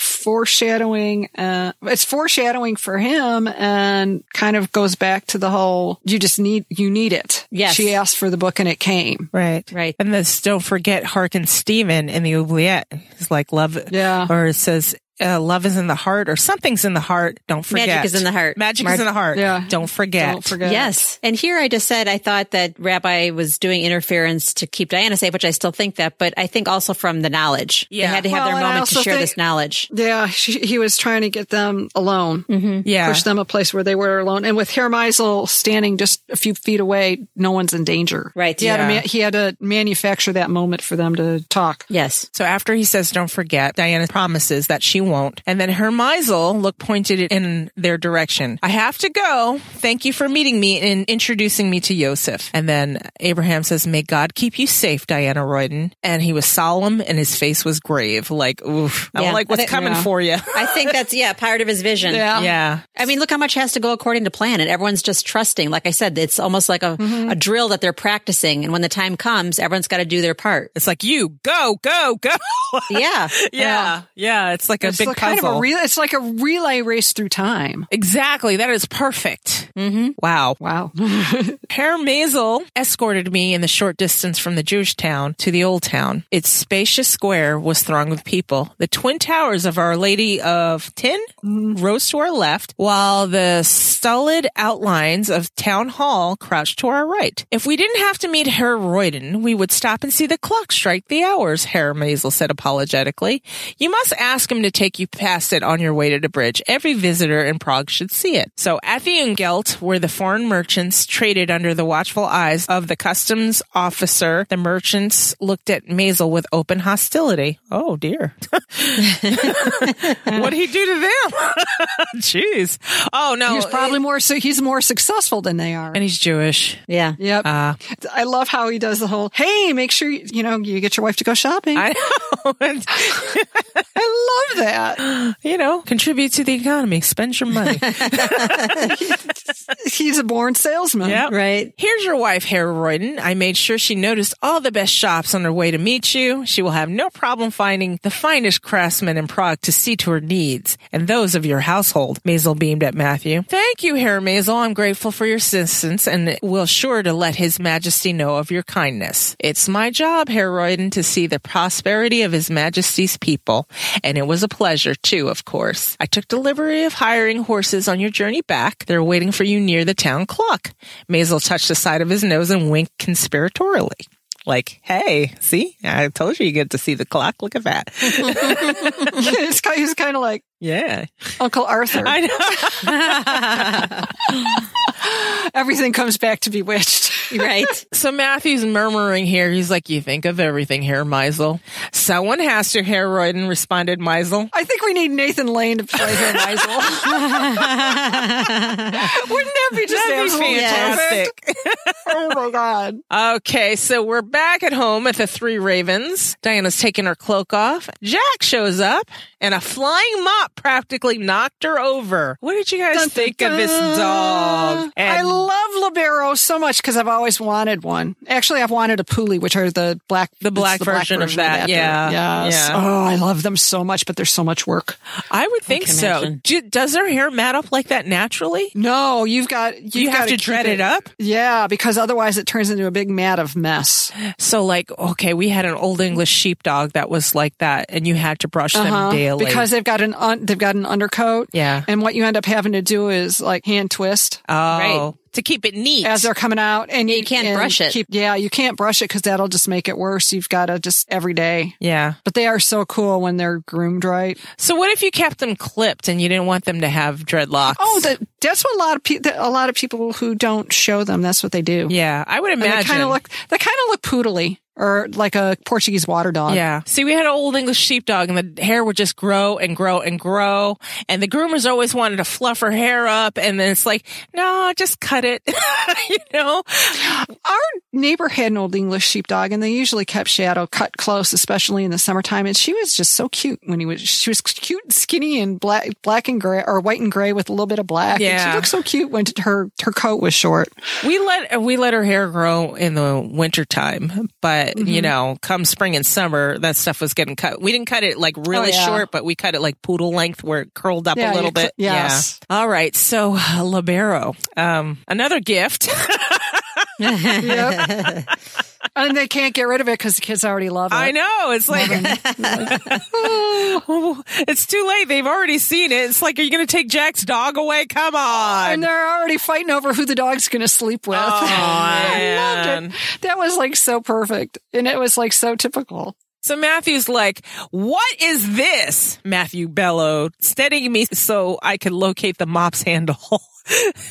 his, his name is Lobero, Galagas said. He will grow into a great beast and that he might as well have a saddle fitted for him and a leash. This is Jack talking. Annie says she loves him too. And she said he will sleep with her, but I think we should share. What do you think? Jack said, dancing around with excitement. So yeah, no, Oh God, you that can't was, take like this so dog eight-year-old. away. That- that is like so quintessential eight year old right there. I Oh. love it. Galglass is like, yeah, the wee mop came with a note. He pushed himself away from the door frame and strolled over to Matthew to deliver it. And then Matthew's like, need I ask who sent the creature? Yeah. and he's snatching the paper, so he knows.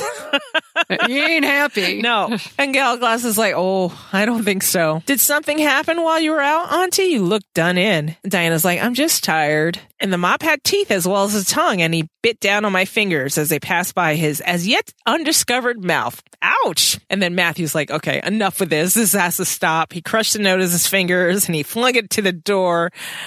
And the, the mops, I'm just picturing chaos right here. it's like, it's just Yeah. too much. Yeah. So Diana asked the question, oh dear, what did the note say?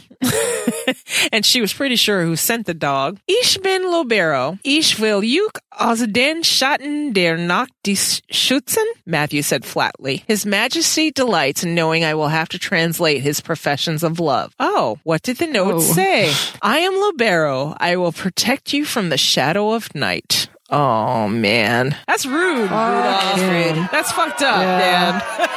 Yeah. Dude, no. You're wrong for that. Uh-huh. You're wrong. And it gets better. Yeah, and what does lobero mean? It means wolf hunter in Spanish, auntie. this bit of fluff is a Hungarian guard dog. Lobero will grow so big he'll be able to take down a bear. They're fierce, fiercely protective and nocturnal. And then, you know, that kind of excites Jack. A bear! When- Yeah. When we bring him back to London, London, I will tie a ribbon around his neck. And And we'll go down to the bear baiting. so he can learn how to fight. He's a th- bloodthirsty little kid. I know. I mean, how fun for an eight year old, though. It's like, yes. I know. Libero is a brave name, don't you think? Master Shakespeare will want to use it in his next play. Jack. I just love how he's, he's like this. This little kid is going a mile a minute in every direction. I know. Yes, so great. rattles off all these ideas. And I like that he's, he's attached to Shakespeare. Yeah. Oh Jack wriggled his finger in the puppy's direction, and Galglass obligingly deposited the squirming mess of white fur in the boy's arm. Annie, I will feed Lobero next. Jack pelted up the stairs, holding the dog in a death grip. And Galglass is kind of reading the room here, and he's like, "Shall I take them away for a few hours?" Because Matthew's kind of looking a little pissed. And then uh, Little. Matthew wants to know, is Baldwin's house empty? Galglass is like, there's no tenants in it, if that's what you mean. Take everybody. And then he lifted the cloak from her shoulders. Even Lobero? And he goes, especially Lobero. Oh. Well, p- Yeah. puppies tend to not realize that sometimes they need not be involved. Yeah, no, no. he doesn't need to see that. His puppy eyes don't need to see what's happening here. Yeah. Jack chattered like a magpie throughout the supper, picking fights with Annie and managing to send a fair bit of food Libero's way through a variety of occult methods. Between the children and the dog, it was almost possible to ignore the fact that Matthew was reconsidering his plans for the evening. On one hand, he was a pack animal wi- and something in him enjoyed having so many lives to take care of. On the other hand, he was a predator and I had an uneasy feeling that I was tonight's prey. The predator won. Not even Teresa and Carolina were allowed to stay. Okay, so Diana's being stupid here. Why did you God, she's being so stupid. Why did It's you like, send them ooh. all away? Jesus, God, she's dumb sometimes. Uh, well, maybe. Uh, I think I'd want to hear him articulate it. So I think I, no, but she, I think she's being dumb here too. Well, why'd you send everybody we away? were having such a great time with the dog that Rudolph sent me. Yeah. Oh my god! the comforting smells of dinner still filled the air. I'm thinking they were not so comforting for Matthew. No. So he wants to know what happened this afternoon, and then Diana's like, "Answer my question first. And then Matthew's like, "Don't push me, not tonight." Oh, Gene, this is your department, girl. I was all over this. And then, then she's got to push back. You think my day's been easy? Oh shit! Jeez. It's like a She's tennis just match like- watching these two. she's looking for trouble right now. It's Yeah. like, oh, honey, oh, mm-mm. this this thing is just crackling. Yep. blue and black threads. Yep. it's it's like the the storm's coming. Matthew says, You're keeping something from me, Diana. What happened with the witch? Diana's just kind of blink, blink. I'm waiting. You can wait until hell freezes over, Matthew, because I'm not your servant. I asked you a question. She is picking the wrong fight here. Yeah. I think. I mean, it's like It's like, Do you know your husband, Diana? Come on. I don't know. I don't know. She, well, they're newlyweds, so yeah. yeah. I know. Yeah. So the threads went purple, beginning to twist and distort. And then Matthew says, I sent them away so they wouldn't witness this conversation. Now, what happened? The smell of clothes was choking. Intense emotion when his smell gets all. Oh, yeah. Yeah, yeah. So Diana says, I met the golem and his maker, a Jewish weaver named Abraham. He has the power of animation too. And then Matthew's like, I told you I don't like it when you play with life and death. And I feel like he's just being difficult here. Yeah. Yeah. You know, and, and wants to con- he can't control he's desperately trying to control himself and since he can't fully control that he's trying to control Well, her He can't control himself. Um, I also think he's he's like pushing her. But it's like you tell me the truth. Don't you know? He he doesn't trust her enough to realize that she she's just dumb. She's not being purposely. She's not She's not being purposely- vigilant right here. You know, Well, yeah. but she's also not purposefully concealing something from him. no. Because she's like, it, it, she's just so clueless in this moment that she doesn't even think that this other stranger just popping up is a big deal. For her, Matthew's lines are still arbitrary. She doesn't know where they are. Yeah. So, she, Plus, because he's not, he's keeping so many secrets. yeah, and that's his fault too. Yeah. They need I mean, but- counseling. we should sit down with him and have a talk. But well, uh, I- and, and uh, of course, I'm going to come out, come out on his side. It's like he's he keeps warning her and warning her. I, I secrets no lies. yeah. Yeah, this is true. And, and I think at this moment and this point in the conversation, it's like he, he thinks he's worrying about her falling on the lie. You know, she's teetering on the tightrope and she's going to fall over into the lies Yeah, it's a minefield with him. territory. Mm-hmm. Yeah. And, and instead of her just pushing back with, well, you need to answer, she should just answer his question, you know, answer his question. I mean, It'd be straightforward because that's going to be Yeah. the easiest route. But she, because this game is just stupid. she has to learn the hard way, I think. Yeah, well and it's a power struggle with uh, you know there's bigger issues but it's just simple questions they're fighting over yeah. Yeah. I mean, they're fighting over stupid shit as far as Yeah. I can see. And there's always something bigger underlying when you start fighting over petty shit. especially when he's this upset, it's like she keeps picking these fights over what she perceives to be trivial things because she feels like he's being overly controlling. Mm-hmm. And then by the time you're you've gotten all the way to the end of the story, it's like, oh shit, this is a big deal. It's huge. a big deal. Duh. It is a big it's deal. a huge deal, and and this always happens, Diana. When you decide you when you decide you think he's pu- pushing you over petty shit, it's usually not petty. no, there's a reason. There's a reason. Yeah, But two, Matthew also knows she has to find out who she is. yeah yeah, And Yeah. and they're both in the wrong. They're both sucking here, the way I see it. They're both fucking up. So and he's wrong in that he doesn't want her to fully know him and rabbi Yeah, lowe well, said that yeah. same, said that just a couple pages ago. You know, can your wife carry your burdens too? I mean, he does, he's trying to save her from that, but it's, it can't happen. Well, and, Yeah. and we're we're still with the whole self-loathing thing, and we still haven't Yeah. gotten. Yeah. she still hasn't fully committed. Yeah, this he's is true. try- he's trying as hard as he can, but he's also trying to give her an out, yeah. which is. um, I mean, dumb Oh, at, this, point, though, give it up, Matthew. You should just. I know. It's like that, that ship has sailed. Yeah. dude. Right. You're in 1590 for God's sake. I mean, how You're far are you like- going to go? You're dog paddling after that galleon, and you're never going to catch up. Yes. Dude, you married her three times. I think you're in it. I think you're in it for the long haul. I swear. she's already proven she's not going to walk away. Work with her a little. And Diana, come on, open your eyes. Both of you, knock your. I'm going to knock your heads together. Pull- it's like pull your head out of the damn sand. "Oh, Here we go. So uh, Matthew wants to know, and this Abraham, who is he? Matthew knows full well who Abraham is, but whatever. Okay. Here we go. Now she decides it's just, oh, well, you're jealous because I'm talking to another boy. Duh, no. God, not even. God, Matthew, you cannot be jealous because I met another weaver. How can he be jealous? He's the one who gave her, told her to go meet with him and say, hey, be careful. Don't get him into trouble. Yeah. Come on, Diana. Think about the conversation you had 45 minutes ago or however long ago it was. So Matthew's trying to clarify that. He's like, jealous. I am long past that warm blooded emotion. And then he took a mouthful of wine. It's getting tense, yo. Yeah. Why was this afternoon so different from every other day we spent apart while you're out working for the congregation and your father? It's different because I can smell every single person you've been in contact with today. It's bad enough that you always carry the scent of Annie and Jack. Gallowglass and Pierre try not to touch you, but they can't help it. They're around you too much. And then we add the sense of the Maharal, Hermisel, and at least two other men. Two men he doesn't know. There's some shit he doesn't know here, and he's not feeling good about it. Right. well, and at least two other men I don't know. Well, I'll just keep my tongue. Okay. I don't know if that, I don't know if that was grammar. Uh, I was deciding whether I wanted to spill the beans, but I'm not. I'm going to wait until we get through this okay. to, Uh. Okay. to the appropriate moment. Okay. I cannot keep you in a cage, so I endure it the best I can. And then Matthew put down his cup and shot to his feet in an attempt to put some distance between us. And then Diana's like, that sounds like jealousy to me. Matthew's like, it's not. I can manage jealousy. He said, furious. What I'm feeling now, this terrible gnawing sense of loss and rage, because I cannot get a clear impression of you in the chaos that's our life. It's beyond my control. His pupils were large and getting larger. So we've seen the signs of this before.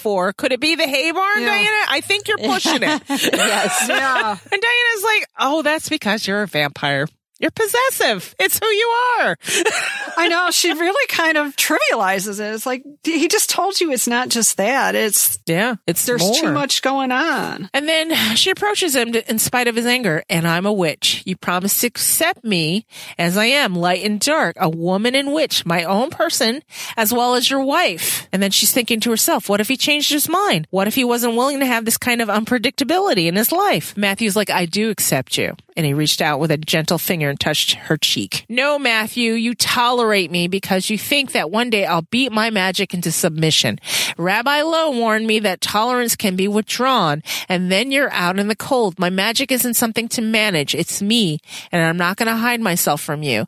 It's not what love is. That's not fair of her. Okay. Do you know why that's not fair of her? He wholeheartedly believes he accepts her and he accepts her to the best of the ability he can because why would he be so resistant to her ever becoming a vampire? That has been, he's like, no, that will change who she is. Yeah. You are not ever to become a vampire because you won't be you. He accepted her pretty much out of the box. His problem is, is he can't accept his inability to control everything around, her. Yeah. Which is a different animal entirely. And for her to say that he's just tolerating her is totally unfair. I don't think she sees that. Well, she's a, she's a dummy then. that wide wise view you just gave because you know when you're in the heat in the middle of an argument She's you're not she looking big is so picture self-absorbed though too. Yeah. In a lot of ways. he is too here too to be fair and i hate to be taken up for diana because normally i'm on matthew's side on these little arguments because diana well no because matthew can be dumb they're both dumb but I, I think it's really unfair of her to throw the tolerance yeah card at that's him true In this, and that really pisses me off because it's like, No, I don't think that's a fair read at all because he Fights are not fair, and it was a available know. weapon right, laying I right know. there that she could grab.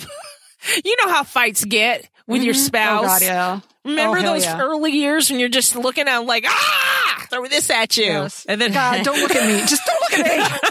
there was that one You're time. looking at me. There was that one time, and you always do that. See, I'll look at Right. it. And that's a, It's like you've got your back to them. And you're like, you're looking at me. Stop it. My biggest thing when I used to argue when I was a young married person, I'd say, you'd Mm-hmm. always do that. Always or never. Always or never. And it's like, wait a minute, I don't always do that. I did it like twice, okay? But I used to do that. It used to set Robert in a rage. But uh, if I ever wanted to piss him off, and I do it on purpose sometimes. Always too. and never are the magic words. Yep. huh? It's like, yeah, yeah. Newlyweds, by the way, don't do that, okay? Not a good Not idea. a good idea. Not a good idea. Anyway, so Matthew goes, all right, no more hiding. And then Diana's like, good. And she sighed with relief, but it was short lived. Matthew had. Here we go. Here we go. Let's get ready to rumble. oh my God. Or something. Or something. All right. So Hello. the other one with the D. Okay. All right. So Matthew had me up uh, out of the chair and up against the wall in one clean move. His thigh pressed between mine. He pulled a curl free so when it trailed down my neck and onto my breast. Without releasing me, he bent his head and pressed his lips to the edge of my. See, he keeps doing that to the edge of her bodice. Mhm. And we keep seeing this. I mean, this reread of both these books we're noticing every time he's like at the edge of her bodice right there. She shivered. It had been some time since he kissed me there, and our sex life had been practically non existent since the miscarriage. Matthew's lips brushed against my jaw and over the veins of my neck. He's circling, man. He just won't do it yet. Right. Damn it. Yeah, and she's just like, put up or shut up. Don't start something you're not going to finish. I mean, she grabs his hair. I mean, it's passionate here. There's nothing like the frustration fuck. All right. So I'm not. Unless it's, unless it's like the grudge fuck. That's the only thing that's better than a frustration fuck. So, uh, yeah, with uh, a few blindingly fast vampire moves, Matthew basically has her against the wall, and they're having a grudge fuck against the wall right here. And I, Mm-hmm. I found this scene to be hot. We discussed this before we turned on our recorders. Gene, Oh, yeah. tell me what you just what you told everybody when uh, what'd you say? What did what did I say now? I don't know. I I mean, this is just like It had me rolling, whatever it is you said. I can't remember it now. It said, uh, man. Yeah, this was uh, something. This is probably the least careful, the most passion I've seen Yes. be between these two. I know they're always so controlled, and this was like finally like the deep dick Yes, deep right up dick. against the wall. There you It's the deep dick. go. the deep D, the one with the deep D. we didn't Double D. double D. All right. Yeah, I Yeah. mean, there's like he's leaving marks. Yeah. and, and she's yelling, "Oh God!" and Matthew's like, "Tonight, God's not God's not with you tonight. Right. Oh, hello. tonight I won't even share you with him. And then- it, it was pretty passionate here. Okay. Uh, towards the end of this, he's like, "Who has your heart?" oh, say it. Say it. Say it. Oh, I love this. I just love this stuff. Who has your heart, Diana? And then he's like, "Say it." He's all growling. Could you imagine Matthew Good growling and going, "Say it"? Oh Better man. fucking leave this in. There better be some You know grudge what, fucking though? with Maggie Good. You know what though? I would not. wa- This would be like the alternate scene because she'd be like, "You know how I feel," because because that's what he said in that episode in Yeah. season one. And you were Yeah. like say it. You know how I feel. No, I don't. You need to say it. and we're all yelling at the screen, say it! This, this would be karma. yes, exactly. Payback. Man, Yep. this was hot. This is like one of the hottest scenes that Deb wrote in the trilogy. Yeah. So she finally concedes and says, You have my heart. And then he says, Only me. Moving once more so that coiled tension in both of us had finally found release. We all know what that means. Come on, let's go. Next Yeah. page. We went from the D to the I, and she had her and she had her legs wrapped around his waist, which is no mean feat with all those skirts I'm and petticoats. telling you. I'm telling you. He's a vampire. If anyone can do it, You Matthew can hold can her support up her. for sure. Yeah. And he's got the wall, so there's that too. But Diana Yeah. realized, you know, he's not satisfied with this. That, that took some of the tension off, took some of the edge off, but he's still bothered, okay? And then she's getting frustrated because she's like, "Okay, how was that for you? You like that? What's what's up?" And he's he's still like, mm, "I don't know." Mm. And so she's just pissed. She's like, her frustration burbled over, taking a shape into a concussive wave. I mean, the whole thing of it is he hates losing control. And that's what he did in that moment. And it's like he thinks it means there's something wrong with him. I Yeah. was like, dude, no. I feel like he's looking up like a boy, little boy that did something wrong. Like, mm. Yeah. She turns Yeah. around and says, "Don't you dare apologize. If you touched me in a way I didn't like, I would have said no." But it also reminded me of who said it, Philippe or Marcus? Oh no, it's, it's Philippe. You always get that look on your face when you've done something wrong after a kill. Yeah, Yeah, loss of control. yeah. It's like, dude, can't think of everything in terms, you know, just because you, you lost control. Just accept it and move on. Yeah. and that's who Philip Yeah. Philippe That was. He happens. was like, "Eh, I'll do better next time. Do Yeah. better." And then I'm thinking of, of Marcus saying in A Discovery of Witches that he will go away for periods of time. I mean, he's not going to do that Yeah. here, but he does No. leave rather abruptly. Yeah. So Matthew's still feeling bad for himself, and she says, I cannot help thinking about your friend Giordano Bruno. Desire urges me on, and as fear bridles me. I'm not afraid of your power or your strength or anything else about you. What are you afraid of, Matthew? And then regretful lips brushed her over mine. That and a whisper of a breeze against my skirt told me that he fled rather than answer. Oh. Well, that kind of lecturing from her is kind of ironic. Yeah. Yeah. I mean, at the end of the day, it's like, I just want to knock both of their heads together because I come know, on, it's guys. Frustrating. I do like the way this chapter ended, but that question wasn't appropriate for right now. I mean, let's not get into the fifth question. Yeah. Yeah, Right yeah, after. yeah, and let, let's not, not let's not get into Diana, you know, lecturing him about how he doesn't need to fear things. Yeah. Right. Yeah, Yeah. exactly. Like, really? Are we going to go there now? I know. I, I think that was the vampire version of I need to have a cigarette and gather my thoughts. I'll be outside, all right? Just, just Yeah. leave me alone. Don't touch me. it was damn hot though. I was. Oh, God. It was good. It was good. okay, so anything else for this chapter before we move on? No, I think we've no, We picked a I think we dry. covered it. we done pick it. Yep. We done picked it big All time. right. So going once, going twice. So. Okay, so now we're on to housekeeping. Housekeeping? Okay, so this housekeeping, we're going to call housekeeping with Lauren. and a review because, uh, Lauren, man, you sent a lot of voicemails, and for some reason, the past two episodes, I have not remembered to pick them up. Yeah. so we're going to play them all right now. Here's the first one. Hey demons, it's Lauren. I just wanted to leave you a message to let you in on my little secret. I enjoy speaking to you when I take the dog out, either late at night or early in the morning. So, right now, you can hear the insect variety and maybe some dogs that like to join me when I'm outside. So, no closet for me. I just am enjoying all of the sounds that nature has to offer. And I really wish I had birds that would make my bed and clean my house because my life would be so much easier. Bye now. I love her. Yeah. And I love the cicadas. Cicadas? Are they cicadas? Uh, Up by us, there are cicadas that make that noise. Uh, I didn't know if it was crickets or cicadas because it kind of Well, sound the those two- it same could to be- me. Yeah. They, well, the cicadas can be super loud here in Texas, but they're also like humongous. Yeah. All right. So I think this is the second one here. Hi, demons. It's Lauren. I'm super excited about Diana making some female friends in chapter 28.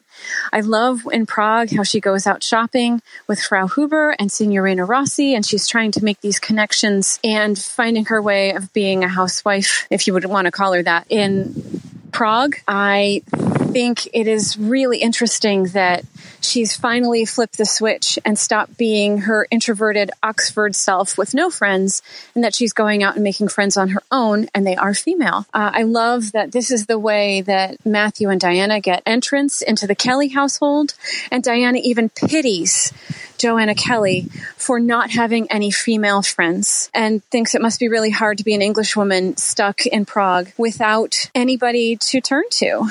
This is such an evolution for Diana as a person, as an adult, as a human being. Uh, I think it's just really fascinating that we've done a complete 180 from her former life. Um, and I love that shakeup in her. I think it makes her a more interesting person. I hope you have a great time discussing the chapter today. Bye now. Wrong chapter, Lauren. I'm sorry. Sorry, Lauren. we got to it eventually. And I love it because it was like Diana finally had empathy. True. So here's the last one here. Told you, Lauren, we're going to catch up with you. Hey, demons, listen to this cool bird. Just wanted to say hi. Bye. Bye.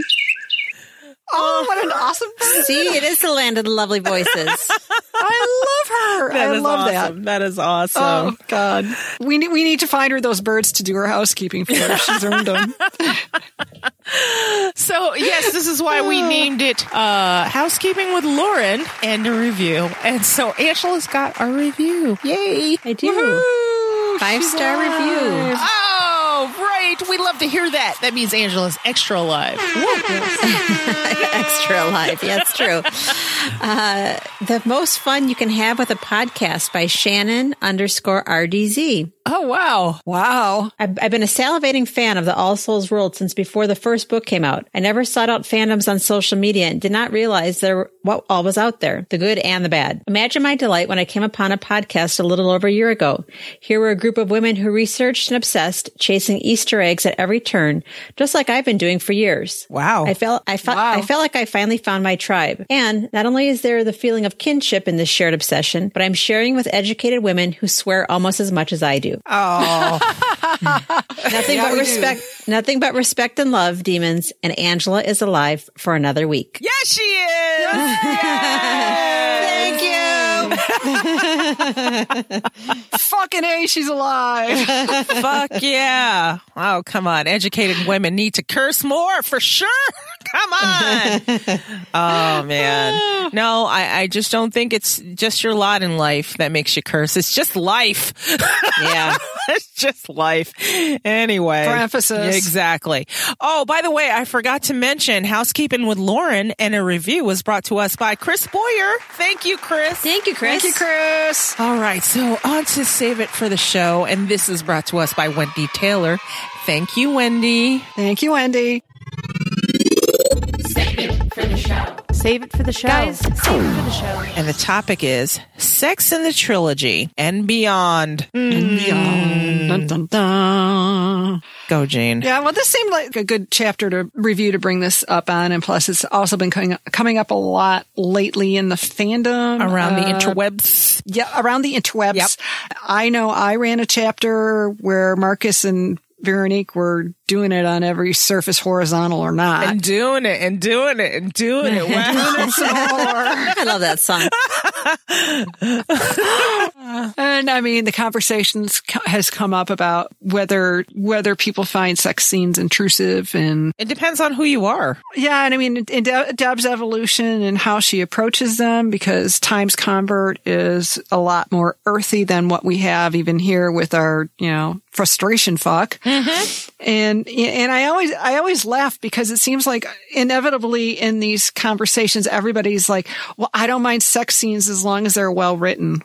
What what do you mean if the comma's not in the? right? I mean, to me, it's like a sex scene works if it turns you on. Yeah. it's not the gra- it's not the grammar. I mean, it, it it can have some really atrocious grammar, but if it turns you on, then you you've accomplished your goal. I think for some people, I don't know. When I, I think they're afraid to be turned on by words, which is sad. Well, and then some people they can't get past the grammar. Do you know? Um, like I'm terrible with grammar. I know. I am terrible I know. with grammar. I know. Then some people are just they, they pay attention to the grammar so much it j- just fucks them up. I- they can't pay attention hon- to the words. honestly, I think quote unquote well written sex scene is code for, well, I really don't want to or really haven't read a lot of them. And Well, this makes they're me fine as long- uncomfortable. maybe. Uh, yeah. And Okay. th- this all makes me uncomfortable, but I'm okay with well written ones. Like, hmm, what does that mean? What does that mean? What do you consider well written? Tell, get, name one that's well written. Never get an answer. Never get an answer. Do you know what this reminds me of a little bit? You know, I like 90s gangster rap, right? Yeah. All right. So listen, I love the beat. I'm all about the beat. Robert is a lyric guy. he will bring Uh-huh. out the lyric. And some of these lyrics, when you bring them out to light, Yeah. it ruins it. I'm like, why Yeah. did you have to do that? That was the best Oh, I meme know. ever. Yeah. I know. I know. Just Oh, I like uh, know, I a, know. a Florence Welch song, "Dog Yeah. Days Are Over." They're like, oh my god, that's such an awesome song. It's like an arena anthem, and all of a sudden, like you know, that's about her parents being drug addicts, right? You're It's like, like, what? Why'd you have to ruin it? right. I'd rather, yeah, I'd rather sing the, the the wrong. Sometimes you're better off being a child of the '80s and singing the wrong lyrics. Yeah. Yeah. Yeah.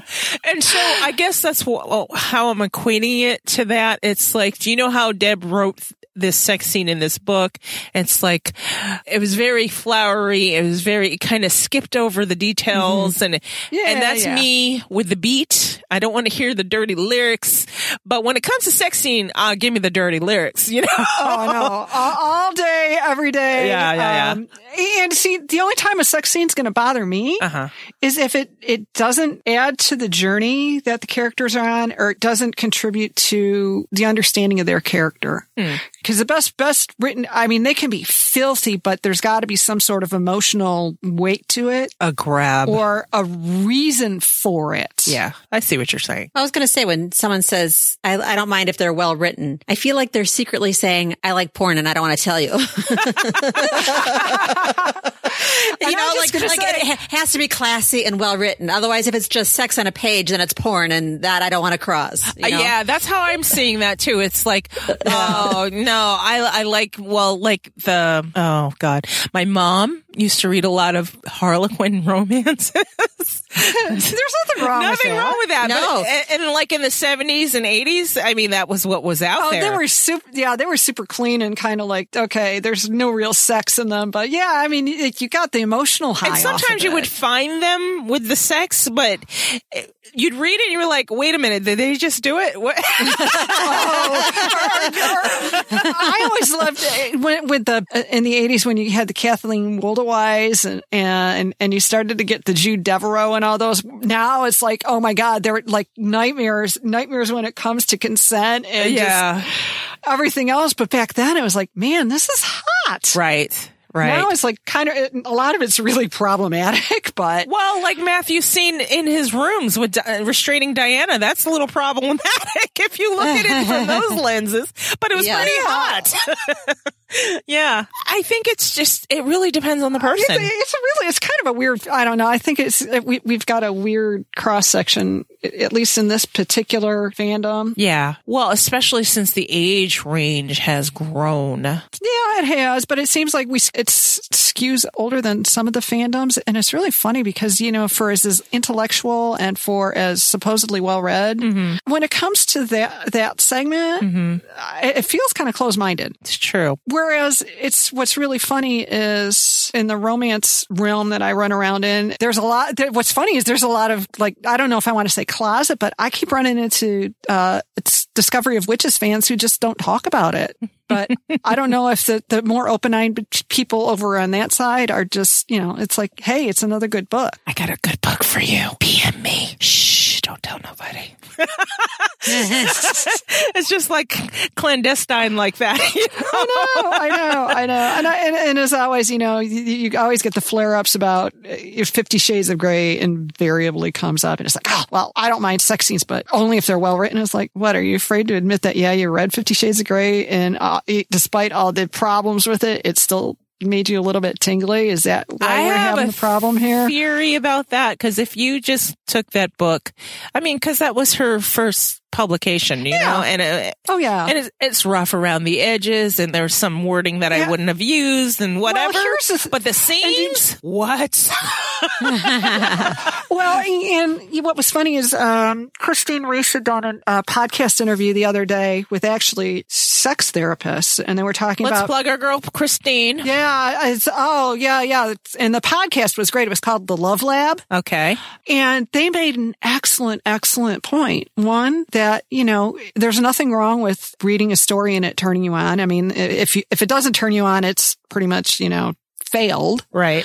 which is perfect, perfectly segues into the fact that your biggest sex organ is your brain. So true. So true. Mm-hmm. So- because if your brain ain't into it, okay, Right. Uh-huh. then there's nothing's happening. It's not happening. No. Right. The, and the point about Fifty Shades of Grey is it's like whether you like it or not, and whether you, you appreciate the fact that she was so successful or not, Mm-hmm. the success of those books gave a whole generation of other writers the freedom to say, Hey, I can put this on the page. Yeah. Not only is there a market for it, it's like there are people out there who won't look at me like I'm a freak for sharing this And That's important. whatever the case may be. And I mean, a- and the whole thing about romance, why it's so put down, I think, is because the, the powers that be, the status quo don't like women seeking out things that they enjoy and things that give them pleasure and owning their pleasure. I mean, because at the end of the day, it's like romance is written for other women. It's written to turn women on, which in this Yeah. day and age doesn't seem to be permissible as we get closer and closer to Gilead. Yeah.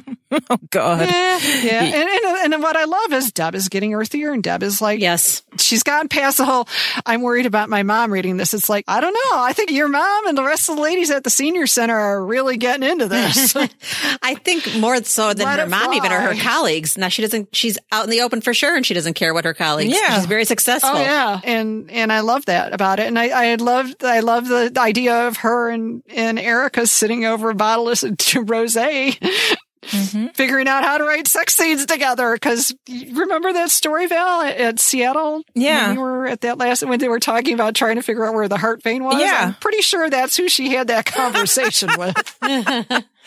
Yeah. I, I mean, I think reservations about sex scenes, like, okay, like I said about the grammar, some people can't get past that. I mean, there's a whole podcast called Grammar Girl. And I know, but uh, but a misplaced comma isn't going to kill the mood for me. Mm. for you. Yeah. but some people can't get past that. Or, or there are some people that don't feel comfortable with it or comfortable discussing it.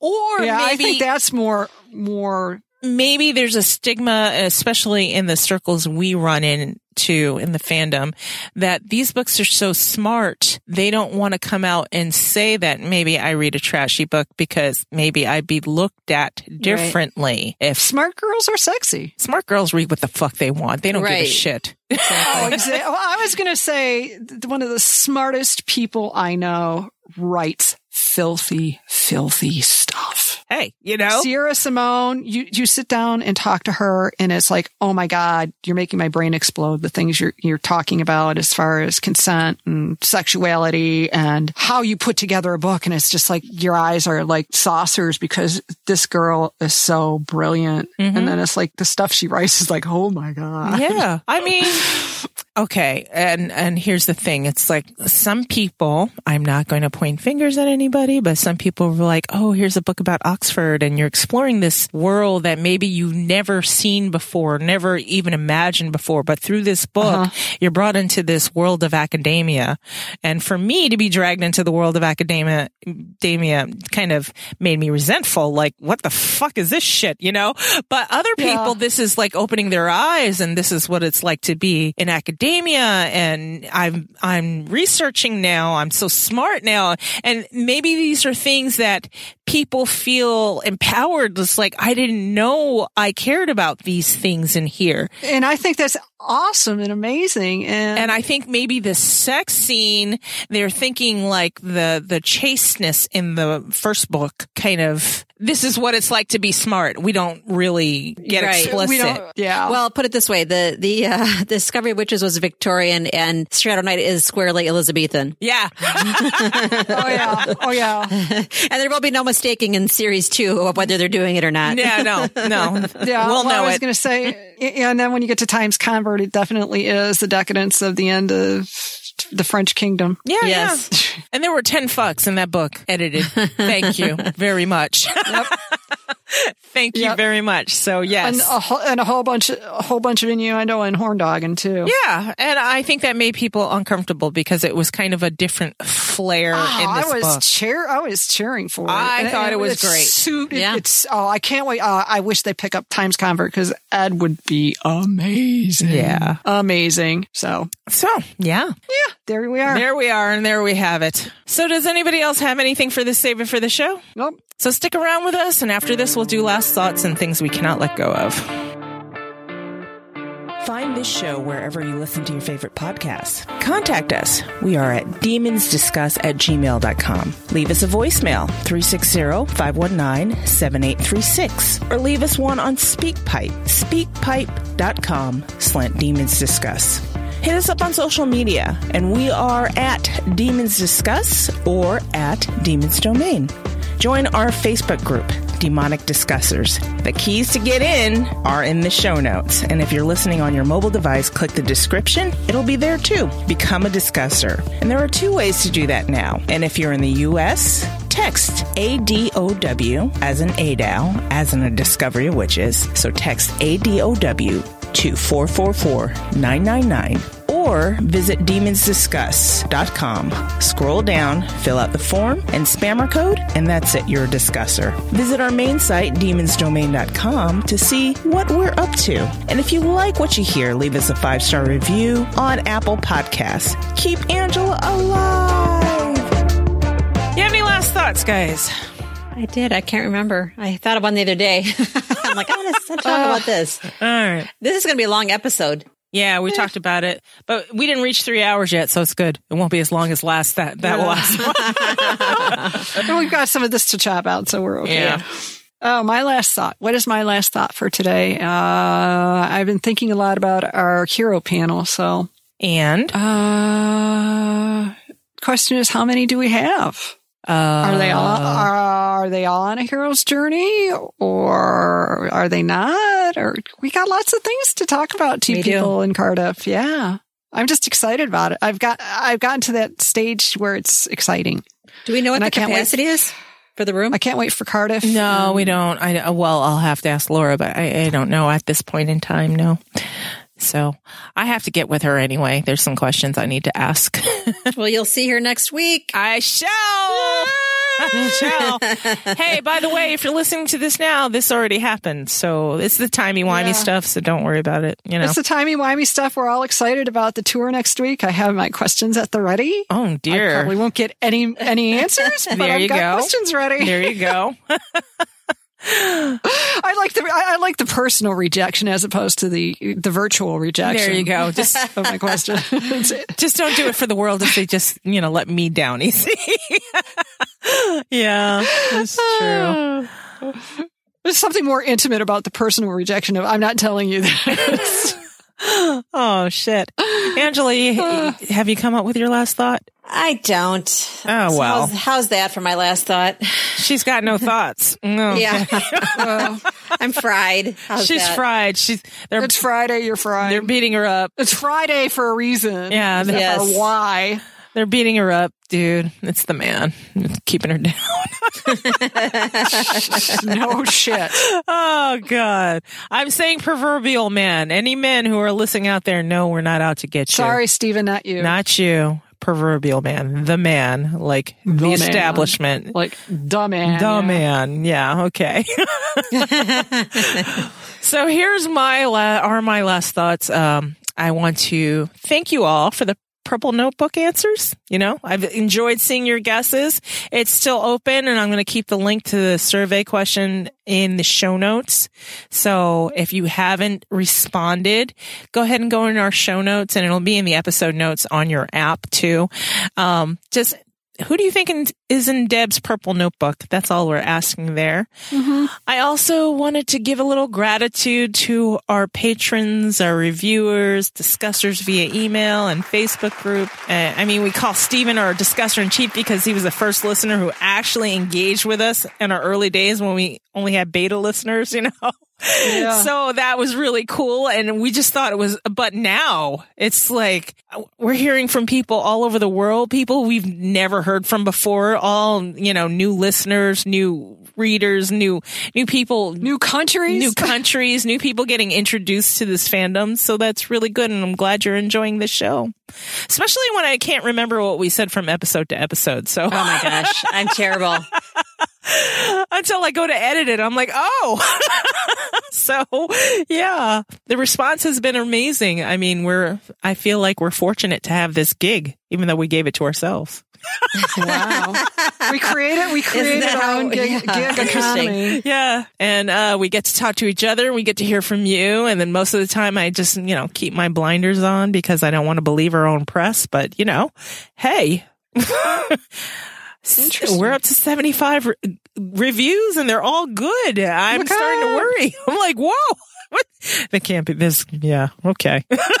um, blinders back on anyway. Um, yeah. And this is our third year of doing this podcast consistently. So who know we who knew we'd be able to keep this up. So I just wanted to reflect a little bit. So there we go. was good. I like it. That was my moment It's, to reflect. It's, it's your your pre-con reflection. yes, yes. So bottom line, thanks for lifting us up and encouraging Yes. us to keep going. And that's it. And thanks for being in our lives. Yes. And by the way, this is therapy for us. So you're saving Mm-hmm. us Yes. a lot of money that way. oh, what else should I promote? Hey, our shop, the Fizio shirt, the Mad, Bad, and Dangerous to No shirt, all that you can The find. binge yeah. watch shirt, The which I now binge have, and I watch love. shirt, and I love, Gene love, love. loves it. Um, yeah, if you want to get some merch from us, we are at what did I put that at? Go.demonsdiscuss.com slant shop. S H O P shop. So if you want a t shirt, a mug, or something like that, something to put your demon pride out there, we got stuff for you. But that's it. That's all I have. Any other things for the people? I don't think so. No? Gene? Well, all set today. Okay, so let's say goodbye, everybody. Bye, everybody. Demon kiss. Mwah. We'll talk to you in a fortnight. Bye. Bye.